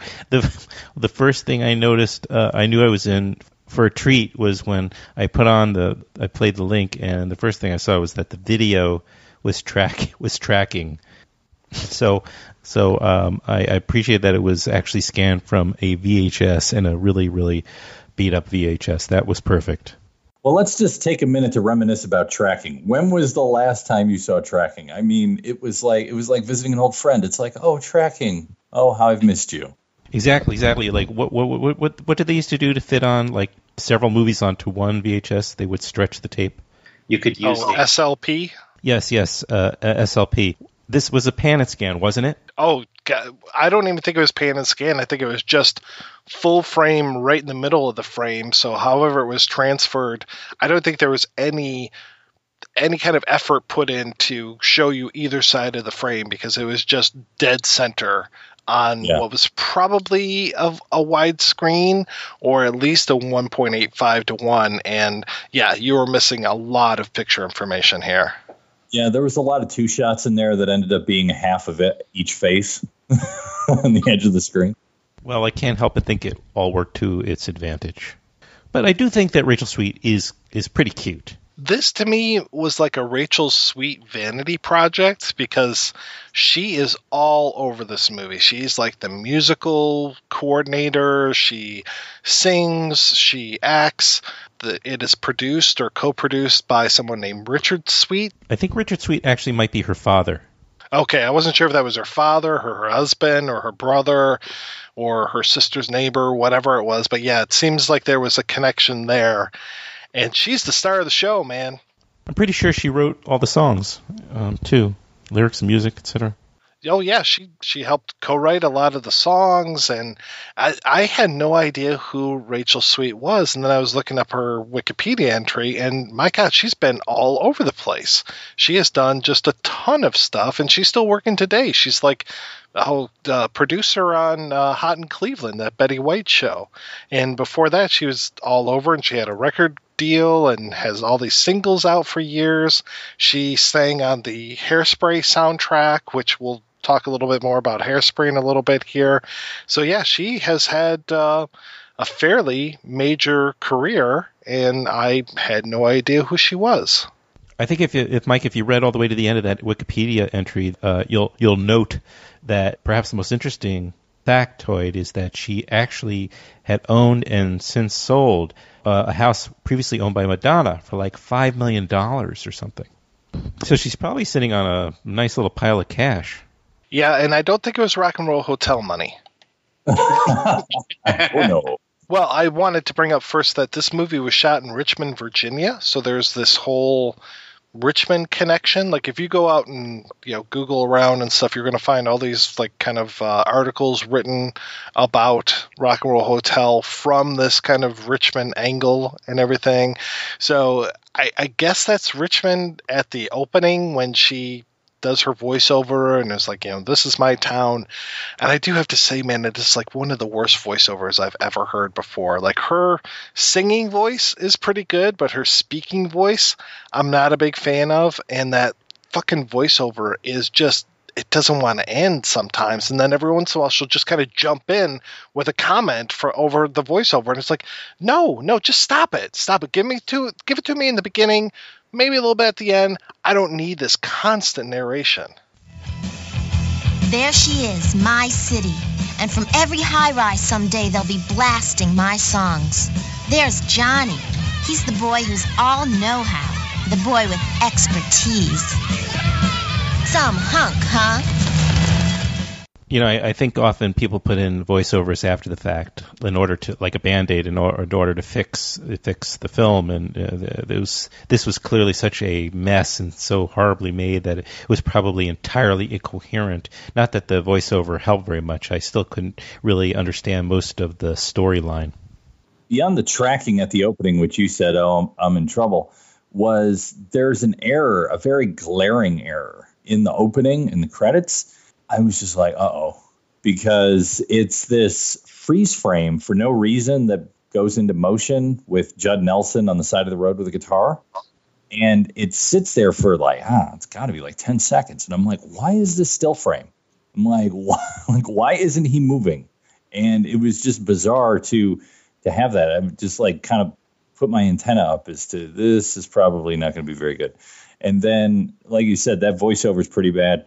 And the other thing that I love about the film is that it doesn't, it, it obviously doesn't deal in reality, at least in the first minute and a half, because after they pick up Judd Nelson, and I was trying to figure out exactly when this was, and you say 83, although the credits say 86, Mike, I thought this was that period, you know, later in the 80s when Judd Nelson's kind of star had fallen a bit and he was doing all kinds of weird stuff.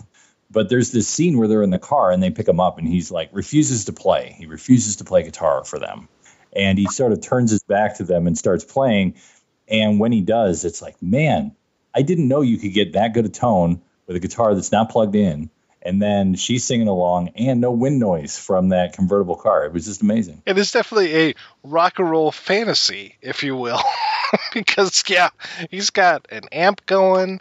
And then at one point they bring in trumpets even though there's no trumpets. And yeah this is where the drums would go like if, if we want to like walk down the premise it's basically there's a radio station where colin quinn uh, which i wrote in my notes go back to remote control you were better there during this period. Colin quinn's performance in this movie is something to not be believed like he moves his shoulders whenever he talks and stuff. It's it's almost like he's trying to force the words out of his mouth. It's like it's almost like he has that worm from Poltergeist 2 inside of him and he's trying to get that out of there or something. It's just like, what are you doing here? You're listening to radio station WROC, home of the Screaming Bleepers and HQ to your very own roaming Romeo of the airwaves. Mr. DJ Bodine will be here till dawn. Slipping Okay, let's get a good look right into this rock and roll game. Buckle up, grab your joy toy, and remember, DJ says rock is a four-letter word. This next song is a special request for Ozzy's wife, Harriet. Oh, you remember her. DJ's a close personal friend of that special gal. Also on the line are Trixie Norton, Lucy, and Ethel Mertz. Oh gosh, I could go on and on. Just mention the name and Bate, I still get Randy Pants. When that hussy wasn't baking pies for Opie, watch out. Remember all you kids out there in WROC rock and roll land, DJ loves to rock, so if any of you zipperheads have a demo that you think is hot, hot, hot, slam it on down to the Big D, king of the killer radio, and he'll give it a spin. Ooh, doggy. the radio station that he works at where he's a DJ is going to change from heavy rock to easy listening. And instead of it being an evil principal, it's an evil radio station owner. Of course, another woman school marm type. And then there's this whole thing with uh, Lisa and her band, The Third Dimension, and how they're trying to get to the rock and roll high school, or excuse me, the rock and roll hotel, and they're trying to get some press. And there's this, of course, battle of the bands, which is a standard cliche in most rock and roll movies, I'd say. So there's all of these sort of like cliches that get piled up on top of each other in this film, and they're kind of poorly executed. And then the copy that we're looking at doesn't look all that good. Like you said, the it's basically locked down instead of even pan and scan, so you're missing part of the image. And I don't even know if that would help you. And then at some point, they're interacting with I don't know what is that thing? Is it like a animatronic otter or something? What what the hell is it? It's a raccoon. It's like the early version of Rocket Raccoon from the Guardians of the Galaxy. So if you like uh, the Guardians of the Galaxy, you should watch this movie. I have no idea why there's a raccoon in the Rock and Roll Hotel, other than maybe he's Rocky Raccoon from the Beatles song or something. Yes. Which may be some sort of reference to the life-size mouse that's in the concert scenes of Rock and Roll High School. At least that, and I'm going to say this out loud. At least that makes sense. I mean, these kinds of things like that raccoon should have been the result of a very um, druggy set, and uh, I doubt that that's. I really don't even think that's the case uh, with this movie, though. Uh, who knows? uh, Heavy Metal Massacre. It's Rock and Roll Hotel look like Citizen Kane. Uh, the, the the folks over at OT at uh, outside the cinema will tell you that that palette in that movie outacted every actor in that movie. So there you have it. Heavy Metal Massacre. Funny, as I'm looking for Rock and Roll Hotel in my files, I'm coming across Rock and Roll Nightmare, and I'm just like, oh, I'd rather watch that again because I had to watch Rock and Roll Hotel twice. It's not worth a second viewing. I mean, there's probably going to be a couple people in Richmond who are really bad at us for saying that, but my God, I mean, you mentioned Mrs. Veltine, the uh, or Ms. Veltine, the the evil owner of the radio station and she's got this whole like weird thing about her shoes and there's this kind of like lesbian relationship with this woman who i guess works there and then she just disappears. Like she is gone. And there's this whole character of this like fairy godmother who is a street person and she gives colin quinn a motorcycle. She disappears. I mean the whole movie just seems so thrown together. Mother Dumpster. yes we have no idea what the Rock and Roll Hotel is for most of the movie. We finally get there, and I still don't know what the hell it is.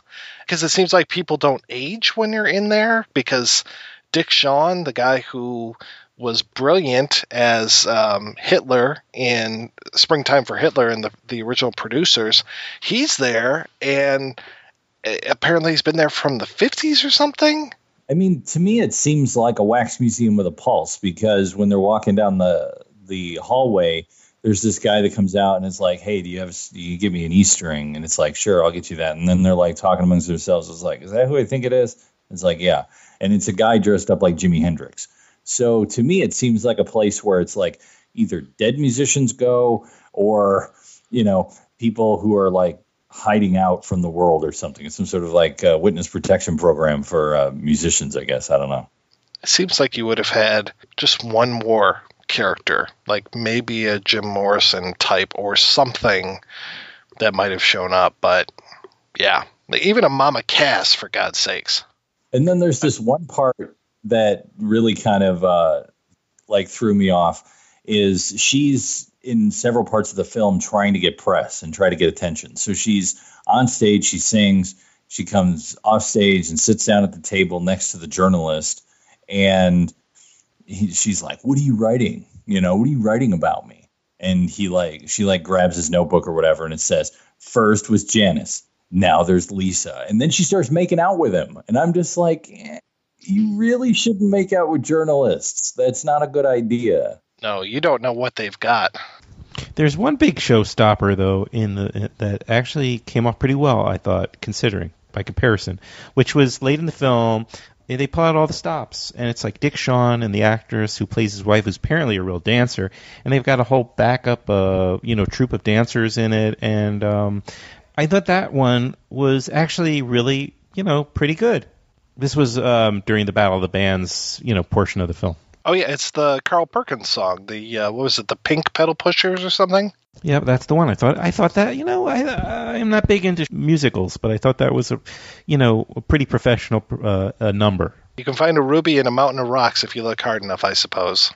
The only other quasi compliment I'll extend uh, ra- about this fiasco is uh, to Rachel Sweet, who could, assuming she did write these songs, I, I thought that she was able to make good ersatz numbers. Like there was the Madonna song, there was like a Cyndi Lauper song, a Joan Jett song. She was very good at kind of writing rip-off songs. Um, so uh, she could write a hook. So that that's the only other thing I'll, I'll mention that's positive. Uh, One other thing to add to the um, the funeral pyre that is Rock and Roll Hotel. Apparently, this movie was shot in 3D. The, yeah, in the credits, there's all these things about like 3D, you know, assistant to the director, 3D this, 3D that. And I'm just like, I didn't even see any like of those cheesy, you know, guitar coming towards the camera, Mad Max Fury Road type things. It was just like all of a sudden, you know, like I didn't see people pointing spears or anything at the the camera. It just I don't know why this would have been in 3D, and I'm kind of hoping maybe like 3D actually stands for something else in these credits or something. But uh, unfortunately, I think this was 3D film.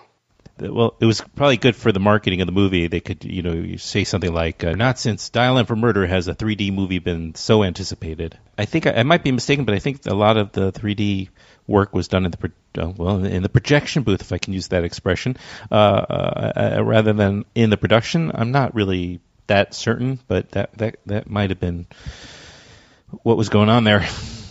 I just got to say that between Rock and Roll High School and the next film we're going to talk about, that it's it, it's amazing that black people haven't banded together and taken back rock and roll from white folks. It's just they're so atrocious. It's such atrocity and uh, you know disrespect for the whole uh, term rock and roll. That really, if if black folks were to come back and say you've destroyed rock and roll and white folks, you don't deserve it anymore, I I can understand. It's amazing how things change over a period of 12 years. Between Rock and Roll High School, 1979, and then Rock and Roll High School Forever in 1991, what the hell happened to our country? Was it was it Ronald Reagan and George Bush? What happened? Because it's like Rock and Roll High School Forever is one of the biggest cinematic abortions that I've seen in a long time, and I just, I mean, maybe had I seen it in nineteen, no, even if I had seen it in nineteen ninety one as a nineteen year old, I still would have thought it was horrible. This movie, it just stinks on ice. Oh my god! And so much of it just lands squarely at the feet of the star, Corey Feldman. Wow. I mean, Corey Feldman has made some bad movies, but this definitely has to be ranked amongst the top of his bad movies. They try to pick up where the first one left off, but they change so many elements and then keep so many elements that it's really bizarre. They should have just blew up the whole thing and started from zero. Because first off, the school instead of being Vince Lombardi High, which you know really wasn't a joke, it's like whatever, it's Vince Lombardi High, uh, becomes Ronald Reagan High, and then there's all of these sort of references to Reagan and the Reagan era and the yuppies and all of this stuff, but it all feels really flat. And then when you talk about Corey Feldman, it's like I knew kids who were into rock music at this time, and they did not like Michael Jackson.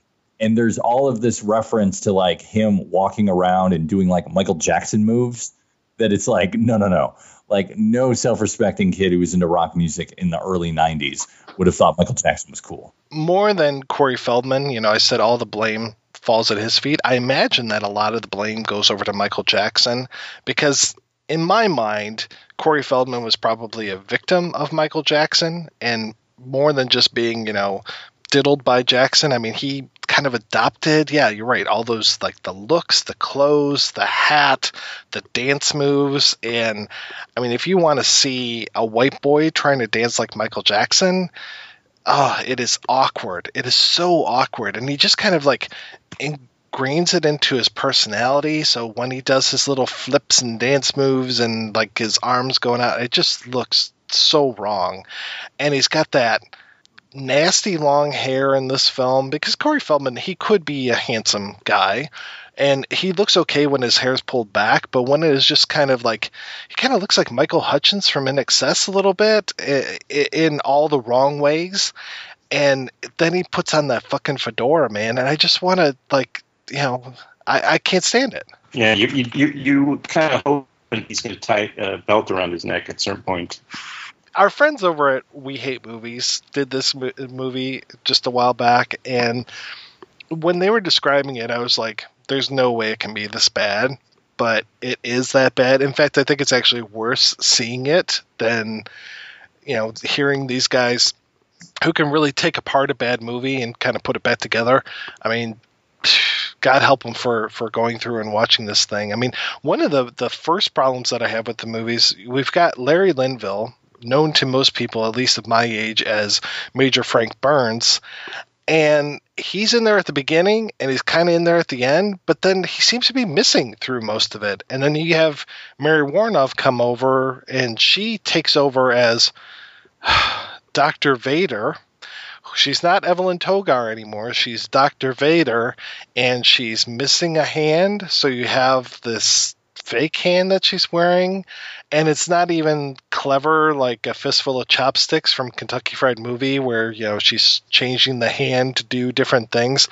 There's so few attempts at jokes. I mean, just so much of the film just seems so wrong-headed. Like for one example, just one example.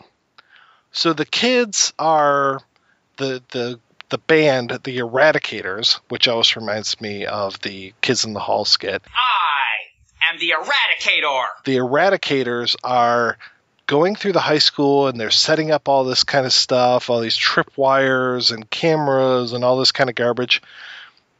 The soundtrack, for some reason, it's the theme from Hawaii Five O. I would think maybe you want to use the theme from Mission Impossible or some sort of like spy thing. Instead, it's this jaunty Hawaii Five O theme, and I'm like, what the hell are you guys doing? That is just the. Could you not get the rights? And if you couldn't get the rights, why are you using Hawaii Five O? The bits in in Rock and Roll High School were very inspired. They were funny. They were cute. They were always inspired. The, the bits in this movie are hackneyed and and lazy.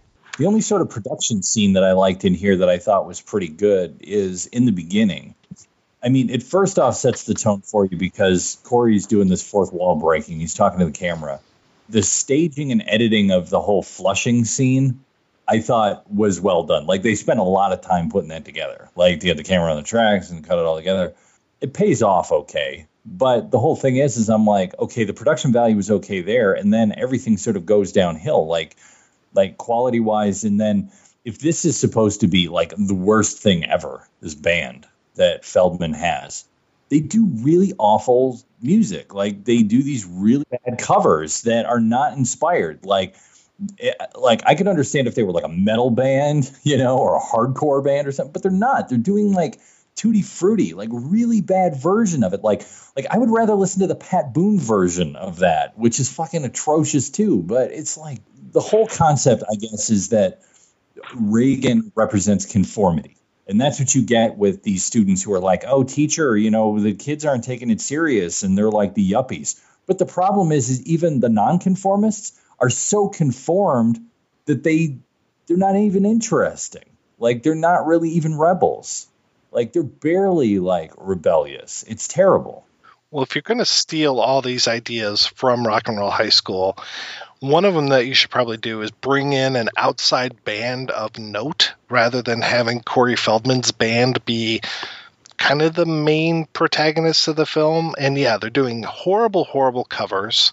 They're not threatening at all. So there's no reason why anybody should be like, "Oh my God, the Eradicators! This band is they're they're they're going to ruin our children's minds or whatever." There's just none of that because yeah, they're doing fucking Trudy Fruity. They're doing covers of old 50 songs, and then when they do something quote unquote original, it just sounds like a lame hard rock song from the late 80s, and it's like again, we're not doing it. I would rather hear the Love at the Laundromat song. Personally, I felt that there was more to that, which was this other band that apparently we're supposed to hate because they have like synth stuff going on, but there's nothing punk rock about this movie at all. And it just, it, it, kind of floors me just how bad it is. And you, you brought up the, the Reaganites, the, the yuppies and stuff. To me, it felt like rather than Rock and Roll High School that they were ripping off, where all of the kids were kind of in it together. I mean, other than Hansel and Gretel.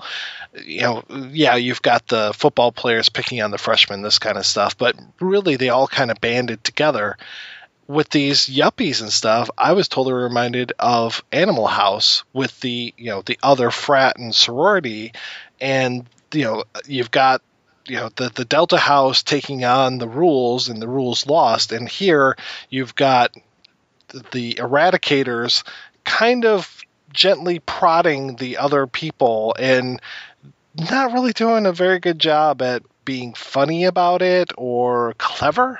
No. And in terms of the music, I mean, let's go back to another episode that we did, Black Roses. Like, one can understand, given that time, which is almost the same time as this, that that band in Black Roses was more threatening than the band that's in this. Like, this is just a, like, I don't understand. Like, the only thing I can figure out is they blew all the money to get Corey Feldman, and they didn't have any money to either hire a band or pay for music rights. And therefore they had to do all these like, you know, which I guess at that time would have been almost, you know, public domain. Or they would have been cheap songs to just get the rights to perform. Remember when we talked about Trancers 2 and just the production values of Trancers 2 where it always felt like we're going to do a single shot of this actor and then we're going to cut it with a single shot of this actor. So basically it doesn't look like the two actors were even anywhere near them you know where it was just like you know was this actor even on set when you were on set tim thomerson? You know it just felt like this very you know disconnected way of shooting. I had that same kind of shooting thing with rock and roll high school forever where it was like here's the rest of corey's band and then here's corey. And i'm just like were you coming in on a different day to shoot these? And it just feels like every time they show him, it feels like they had just said action right before, and then he delivers his little quip or whatever. Cut, print. All right, now Corey, we're going to do the next one. Action. You know, it's just like it just felt like it was so pieced together. And there's something to be said about Eisensteinian montage, but this is not the time or the place for that. I guess the verdict is just say no to Rock and Roll High School forever.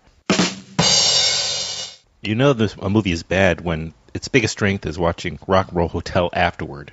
The whole thing is is that they take set pieces and ideas from the first film and amp them a little bit. Now, first off, the idea that the Paul Bartel character, who's not played by Paul Bartel in here, would be the principal and kind of be, you know, that that really didn't work for me. And then when Mary Woronov shows up to be the new principal, and it's like you said, they have this whole thing with the with the, her with the hand, which reminded me actually of Inspector Gadget, which would have been around this time or a little earlier, which is what I was watching with the claw or whatever, the guy, you know, that you never see his face. And of course, because in order to be a fascist, we got to borrow all that SS and Nazi stuff because that's not original. So there's all of this thing with her and her two minions who are dressed like SS stormtroopers. So I'm just like, God, it's like you guys don't have original idea in your head, do you? Screamin' Steve character shows up again, or a guy who says his name is Screaming Steve. This guy was so awful. I thought it was actually Dave Kendall playing him. Dave Kendall of MTV's 120 Minutes, who I just could never stand. And it's fucking it's Richard Blade who's now like a DJ on Sirius XM and it's like wow if I had any sort of respect for you before it is right out the window because you I know Screaming Steve sir and you are no Screaming Steve. I'm trying to figure out what this whole thing with the fridge is. What the fuck was that scene? Okay, so there's a scene where Corey sees an ad in the paper for a fridge from the 60s. And for some reason, he's enamored with mid century modern appliances, I guess. They go to this lady's house and they pretend to be like from the church of the refrigerator or something. And they do this big song and dance number around this thing in the basement and around the refrigerator. And I don't understand what that is even about. It doesn't make any sense.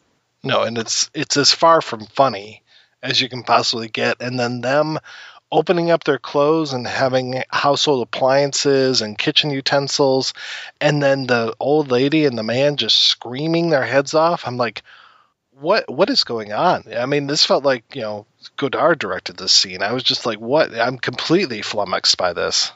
And uh, frankly, I was also very confused as to why Mary Woronov would have agreed to be participate in this movie. Uh, she had uh, done so many great turns in a number of classic cult films already.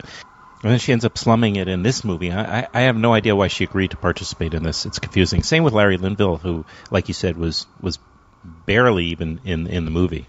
Larry Linville, what a great talent! He was uh, did some great work in Mash, like you mentioned, and here he's completely, utterly wasted. No, and anybody who's like, oh, hey, it's a sequel to Rock and Roll High School, who's about to jump at that thing? Well, at least the writer director of Rock and Roll High School, Deborah Brock, she would go on to be one of the co producers of Buffalo 66. So we also have that to thank her for, too. Not a big Gallo fan, eh? I am not. Sorry. That's really the only thing on her her CV. She did Slumber Party Massacre 2, Andy Colby's Incredible Adventure. Uh, she was co-executive producer on Honey, I Blew Up the Kid, associate producer on One Tough Bastard, and then yeah, her uh, last thing. Oh, I guess she was in one called Caught in the Headlights, or wrote one called Caught in the Headlights. Now I have to track down Andy Colby's Incredible Adventure. No, you don't. It, you, you can live your whole life and not feel you got cheated. I haven't seen it, but I can tell you, you probably didn't get cheated. Ever get the feeling you've been cheated? let's come to our final kind of uh, journey here on the riffing of rock and roll high school.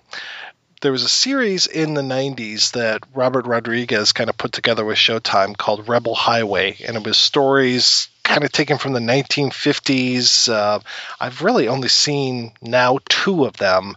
I'm trying to think. I think the first one I saw was Rebel Rousers or Rebel Racers not to be confused with Rebel Rebel, which was actually the Hamburglar story.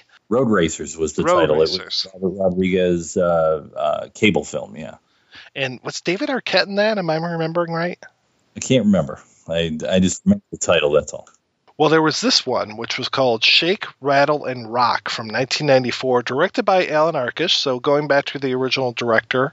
And then we have Dey Young, Mary Woronov, PJ Soles all returning in this film, and they are basically playing the same named characters, but they are obviously not the same characters because this is set squarely in the 1950s. Also, Nora Dunn is there, and she's uh, one of the four mothers that are in this film, and Nora Dunn is the mother of Renee Zellweger.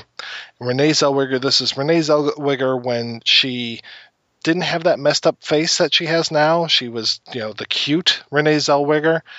And she's a rock and roller. And she goes on this TV show that Howie Mandel hosts, and it's a dance show. And there's all this stuff about integration. There's this black band who wants to come on and be on the show, and but unfortunately, this uh, show isn't integrated. But the host is kind of hip to it, and and the only thing that uh, really kind of shocked me about this was that it wasn't set in Baltimore.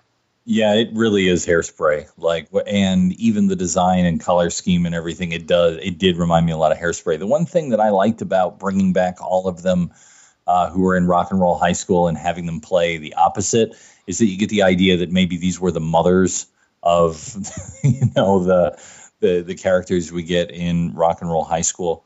It's it it looks nice. Uh, I think it has some good ideas. But to me, like I said, I'm like, uh, well, I'll just watch Hairspray. Is what I kind of thought when I looked at it.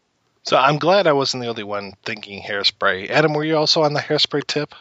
Yeah, as I was watching it, um, there was something nagging at me about how there was something very familiar about this movie, and I couldn't quite put my finger on it. And then you mentioned hairspray in an email or something like that, and I said, "Yes, yes, that's what it is." A lot of a lot of uh, similarities. And my thoughts about Renee Zellweger is I think she did a pretty good job in the movie in, in general, her acting and whatnot, uh, and even her lip syncing, even her lip syncing was was was fine. It was the match of the voice that was just for me didn't work at all. I just thought it, it was really a mismatch.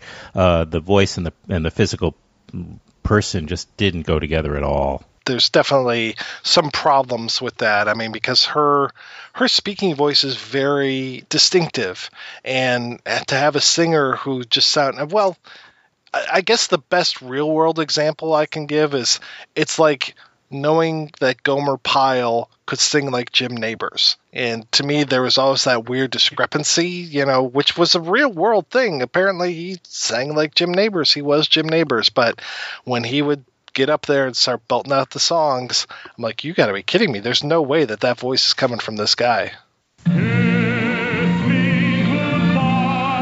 This famous TV acting star is loved by countless millions as Gomer Pyle. But now he's also loved as America's romantic recording star.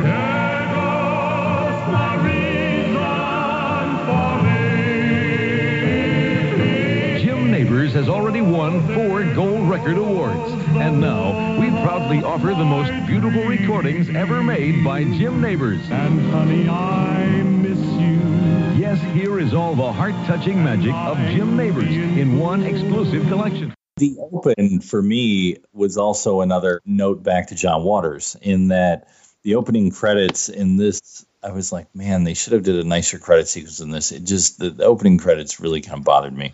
What is Renee Zellweger in a room kind of running around and acting out like what the lyrics say in The Girl Can't Help It by Little Richard. The use of Girl Can't Help It will always be indelible in my mind, like Stuck in the Middle with You and Reservoir Dogs or Singing in the Rain and Clockwork Orange. Girl Can't Help It is that's in Pink Flamingos. And it will always be Divine walking through Baltimore and doing what Divine's doing in that scene.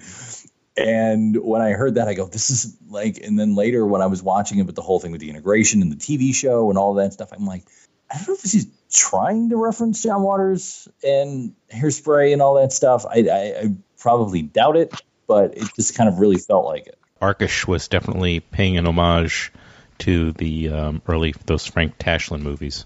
Well, it's it's funny. I didn't realize that there was a 1956 movie called Shake, Rattle, and Rock, which actually has a lot of these things that were in the Arkush version. This whole idea of you know a group of concerned adults. I'm just reading from IMDb. Concerned adults try to ban rock and roll music from their town because they think that the music promotes juvenile delinquency. It's up to a radio disc jockey and a hipster to defend the music in a televised trial. The movie also features several rock and roll performances, most notably Fats Domino. I'm curious now to go back and watch the original Shake, Rattle, and Rock and see how much of that informs Hairspray, but I don't. I think that there was such a small period of time. I mean, 1956 when Shake, Rattle, and Rock comes out to 1994, and if there if it is a uh, a remake, it's an uncredited remake, unfortunately. And uh, compare that 56 to 94 t- from uh, 1988 to 94. That that was the difference between Hairspray and the Shake, Rattle, and Rock by Arkush. It definitely was ringing much more true to that than to anything else especially having your character on the television show and you know the god the the scene when the the parents are going into the in this case it's a chinese area. It's not a black area because they're playing at this old uh, former chinese restaurant. I mean i was expecting one of them to get grabbed by pia zadora and uh, rick or something. It was just like it, it just was way too spot on. I mean, it was just like kind of you could draw parallel lines between so much of the stuff that was happening in this. And really, to me, what was missing though was that whole you know the the self identity. I mean, it was one thing for Renee Zellweger to want to be a rocker and stuff, but I liked that Ricki Lake was both the hair hopper and that she was a full figured woman, and you had that whole idea of her kind of fighting on multiple fronts rather than just I want to be a rock singer. And you know, she her the woman that gave her her voice in the film had a good voice, but yeah, I totally agree with you, Adam. It wasn't necessarily the right voice for Zellweger. I think that also the um, the casting of uh, Shake, Rattle, and Rock is pretty inspired. I, I, it, it, I, I think I was emailing with you, Mike, about it, uh, and I mentioned that it kind of almost reminded me of an Allison Anders movie, or you know, one of her earlier movies with the casting John Doe, Ruth Brown's in this movie. So using musicians as actors is, is something she might do. So maybe it's like kind of a hybrid in a way of Allison Anders, Frank Tashlin, and and John Waters or something. Um, but um, it had its moments. I was really glad to see Gerrit Graham show up. I mean, it's kind of funny. I was watching Brian De Palma films all weekend long. So at one point, I was like, where did I see Gerrit Graham in that wasn't a Brian De Palma film? and then finally it dawned on me. I was like, oh, yeah, he was Lipsky in the, the Shake, Rattle, and Rock. I have to say, though, John Doe, I don't know how old the guy is, but man, he looked way older than 21. I mean, that whole, like, we're talking about rock and roll high school. We don't care how old these kids are. Doesn't really matter. They are in their 20s and 30s and they're playing these high school kids, yada yada. But for some reason in Shake, Rattle, and Rock, it just really rubbed me the wrong way when I see Renee Zellweger, who looks one age, and then John Doe showing up as this 21 year old. Just a little too much in this one. I don't know if you had anything to add about that, or if you wanted to talk about Paul Anka. Oh, oh yeah, I mean, uh, it was what what an unexpected but a cameo, Paul Anka. I don't think I've ever seen him in a movie before. I've only seen him in The Lonely Boy, which was a documentary made about him years and years ago, which is hilarious to go back and watch now because Paul Anka, 1963, the guy was on top of the world. I mean, he was just, you know, girls weren't necessarily throwing their underwear at him, at least in this documentary, but they were just all over him, and he was just, you know, right there. And then you think about it like, oh, yeah, the Beatles are coming. Like within three months or whenever this movie came out, he would be completely unseated by the Beatles, by the British invasion. And yeah, Paul Anka was still relevant and a pop star and everything for a long time, but he was not going to be the king of the world that he was. But it is a great, great documentary. Well, well, I fully expected him to come back in the movie, and he never does reappear. You know, I must have blinked and I missed him. Where was he in this? Oh, he comes in sort of early in the beginning when he's uh, delivering, like, or he's like uh, maybe running a restaurant or something nearby, and he they're all out on the street, and he's like trying to take away the, the some of the kids or something like that. Like, uh, he he he tries to. Uh, he's definitely racist and and narrow minded. Oh, that guy. Yeah. Okay. All right. That she calls him like a Nazi pig or something. That's right. I totally did not peg him as Paul Anka. Such a good cameo. It's an anti cameo. The one cameo that really bothered me though was seeing fucking Riki Rachtman show up as Eddie Cochran. I don't know if you guys ever suffered through the Headbangers Ball on MTV, but Riki Rachtman, I mean, you know, I mentioned Dave Kendall before. Riki Rachtman was the biggest piece of shit that was on MTV for at least a decade, and I just could not fucking stand that guy. Ouch. Sorry. We have our lines in the sand. But what seemed to be a line in the sand for you, you were saying earlier, was uh, John Doe. Now, I like John Doe in here, but I got to agree with you. I think he, um, I, I think he's a bit too old to play 21. I think actually would have been better had they switched and had Mojo Nixon be the juvenile delinquent in this movie and have John Doe be the spirit of rock and roll in Rock and Roll High School Forever because man Mojo definitely has uh, looks a little bit younger and it could just be the 3 years age difference between the two films but um, I like Mojo Nixon, but I just felt ashamed when he showed up in Rock and Roll High School Forever. And I'm sorry that I'm still bashing that film, but I just it, I, it really it really bothered me, man. It, I think I'm going to need to you know talk to my therapist about this. Please do. I would rather ro- watch Rock and Roll Hotel any day of the week than watch Rock and Roll High School Forever. One of the worst things is that it has the words Rock and Roll High School in the title, and then they go and they just piss all over this movie that I like. Oh, I just feel sad that uh, Mary Woronov, who you know uh, did participate in it, I think it's uh, like a blemish on her record. I'd rather shove 18 inch sewing needles into my eyes than watch any of these again, besides Rock and Roll High School. Rock and Roll High School, I could watch it again right now, tomorrow, the day after.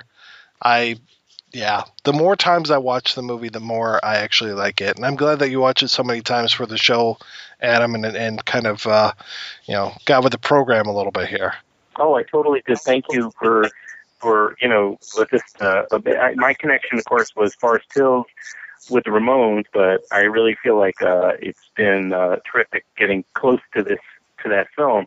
And I, and I feel like the main my main problem with with um, rock and roll with I have to remember now the title with Shake Rattle and Rock is is its lack of camp.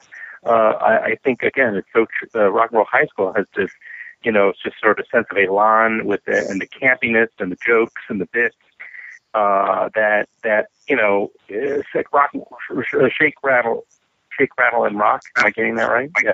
Yep. It just it sort of just lacks the sort of you know it, even though it's directed by uh, Allan Arkush and it brings back actors like you know Mary Woronov, P.J. Soles, and Dick Miller.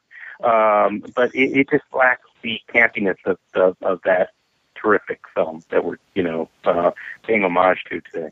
So let's go ahead and take a break and play a preview for next week's show.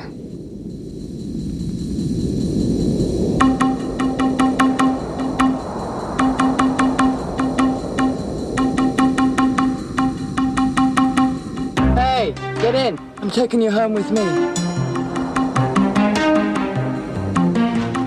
Well, what are you waiting for? You want a piggyback ride? Don't get the wrong idea about me, Carly. We just met. I don't have any ideas yet. We could do it, Faye. And I could take care of you real good.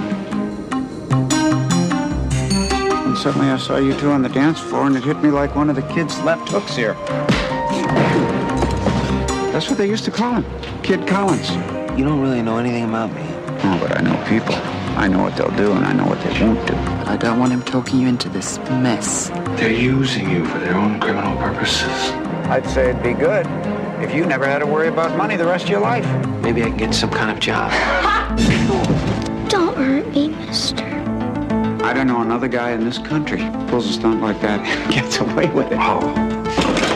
How about it? And it's a damn good thing we were there. You would have taken the wrong boy. I told you, Faye, right from the beginning that I wasn't stupid. Family's ready to pay up. They just want their boy back. Wake up, Collie.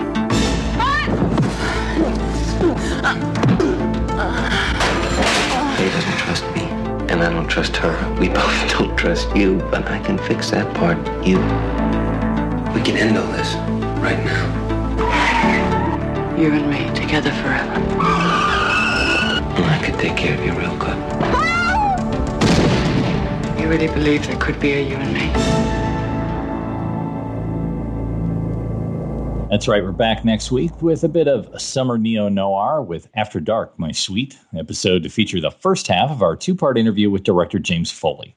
But before we go, I want to thank all of our guests on this week's episode. Remember, there are bonus interviews for a lot of the folks, and you can go to our website, projection booth.com, to hear those. And I also want to thank our special guest co host, Adam Schartoff. And Adam, for folks who may not know, tell us a little bit about what Filmwax Radio is all about, sir. Uh, well, I interview uh, people from all over the film world, primarily independent film art films, So it's an interview format, and uh, I bring on people. I've had on Brian De Palma, and uh, We haven't even talked to Brian De Palma, God damn goddammit. I'll see what I can do. Thank you guys. I, I, uh, I uh, right, Mike, you hooked me up at one point because of Two-Lane Blacktop. Yeah, a little Monte Hellman com- connection there. Definitely. So I pr- appreciate that. Uh, yeah, I, I just have on a whole, you know, I just have on uh, very obscure filmmakers from the independent film world more often than not. Well, obscure filmmakers that hopefully won't be that obscure any longer.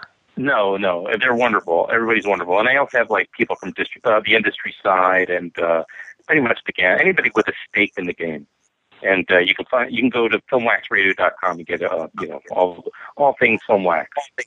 You can find all things filmwax there. So, what are some of your upcoming episodes you have? Well, actually, I do have uh, Andrew Bujalski and Kevin Corrigan coming up. Cross your fingers. I'm supposed to be talking with Jason Schwartzman also. So not everybody is quite so obscure. Cool. Well, hey, thanks again, Anna, for coming on the show. And thanks for everybody for listening. If you've enjoyed the show, go on over to iTunes, leave us a review, give us some stars, share the episode on your social media, write about us on your Trapper Keeper, tattoo us on your arm, whatever it takes to kind of get the word out. But now, gentlemen, class dismissed.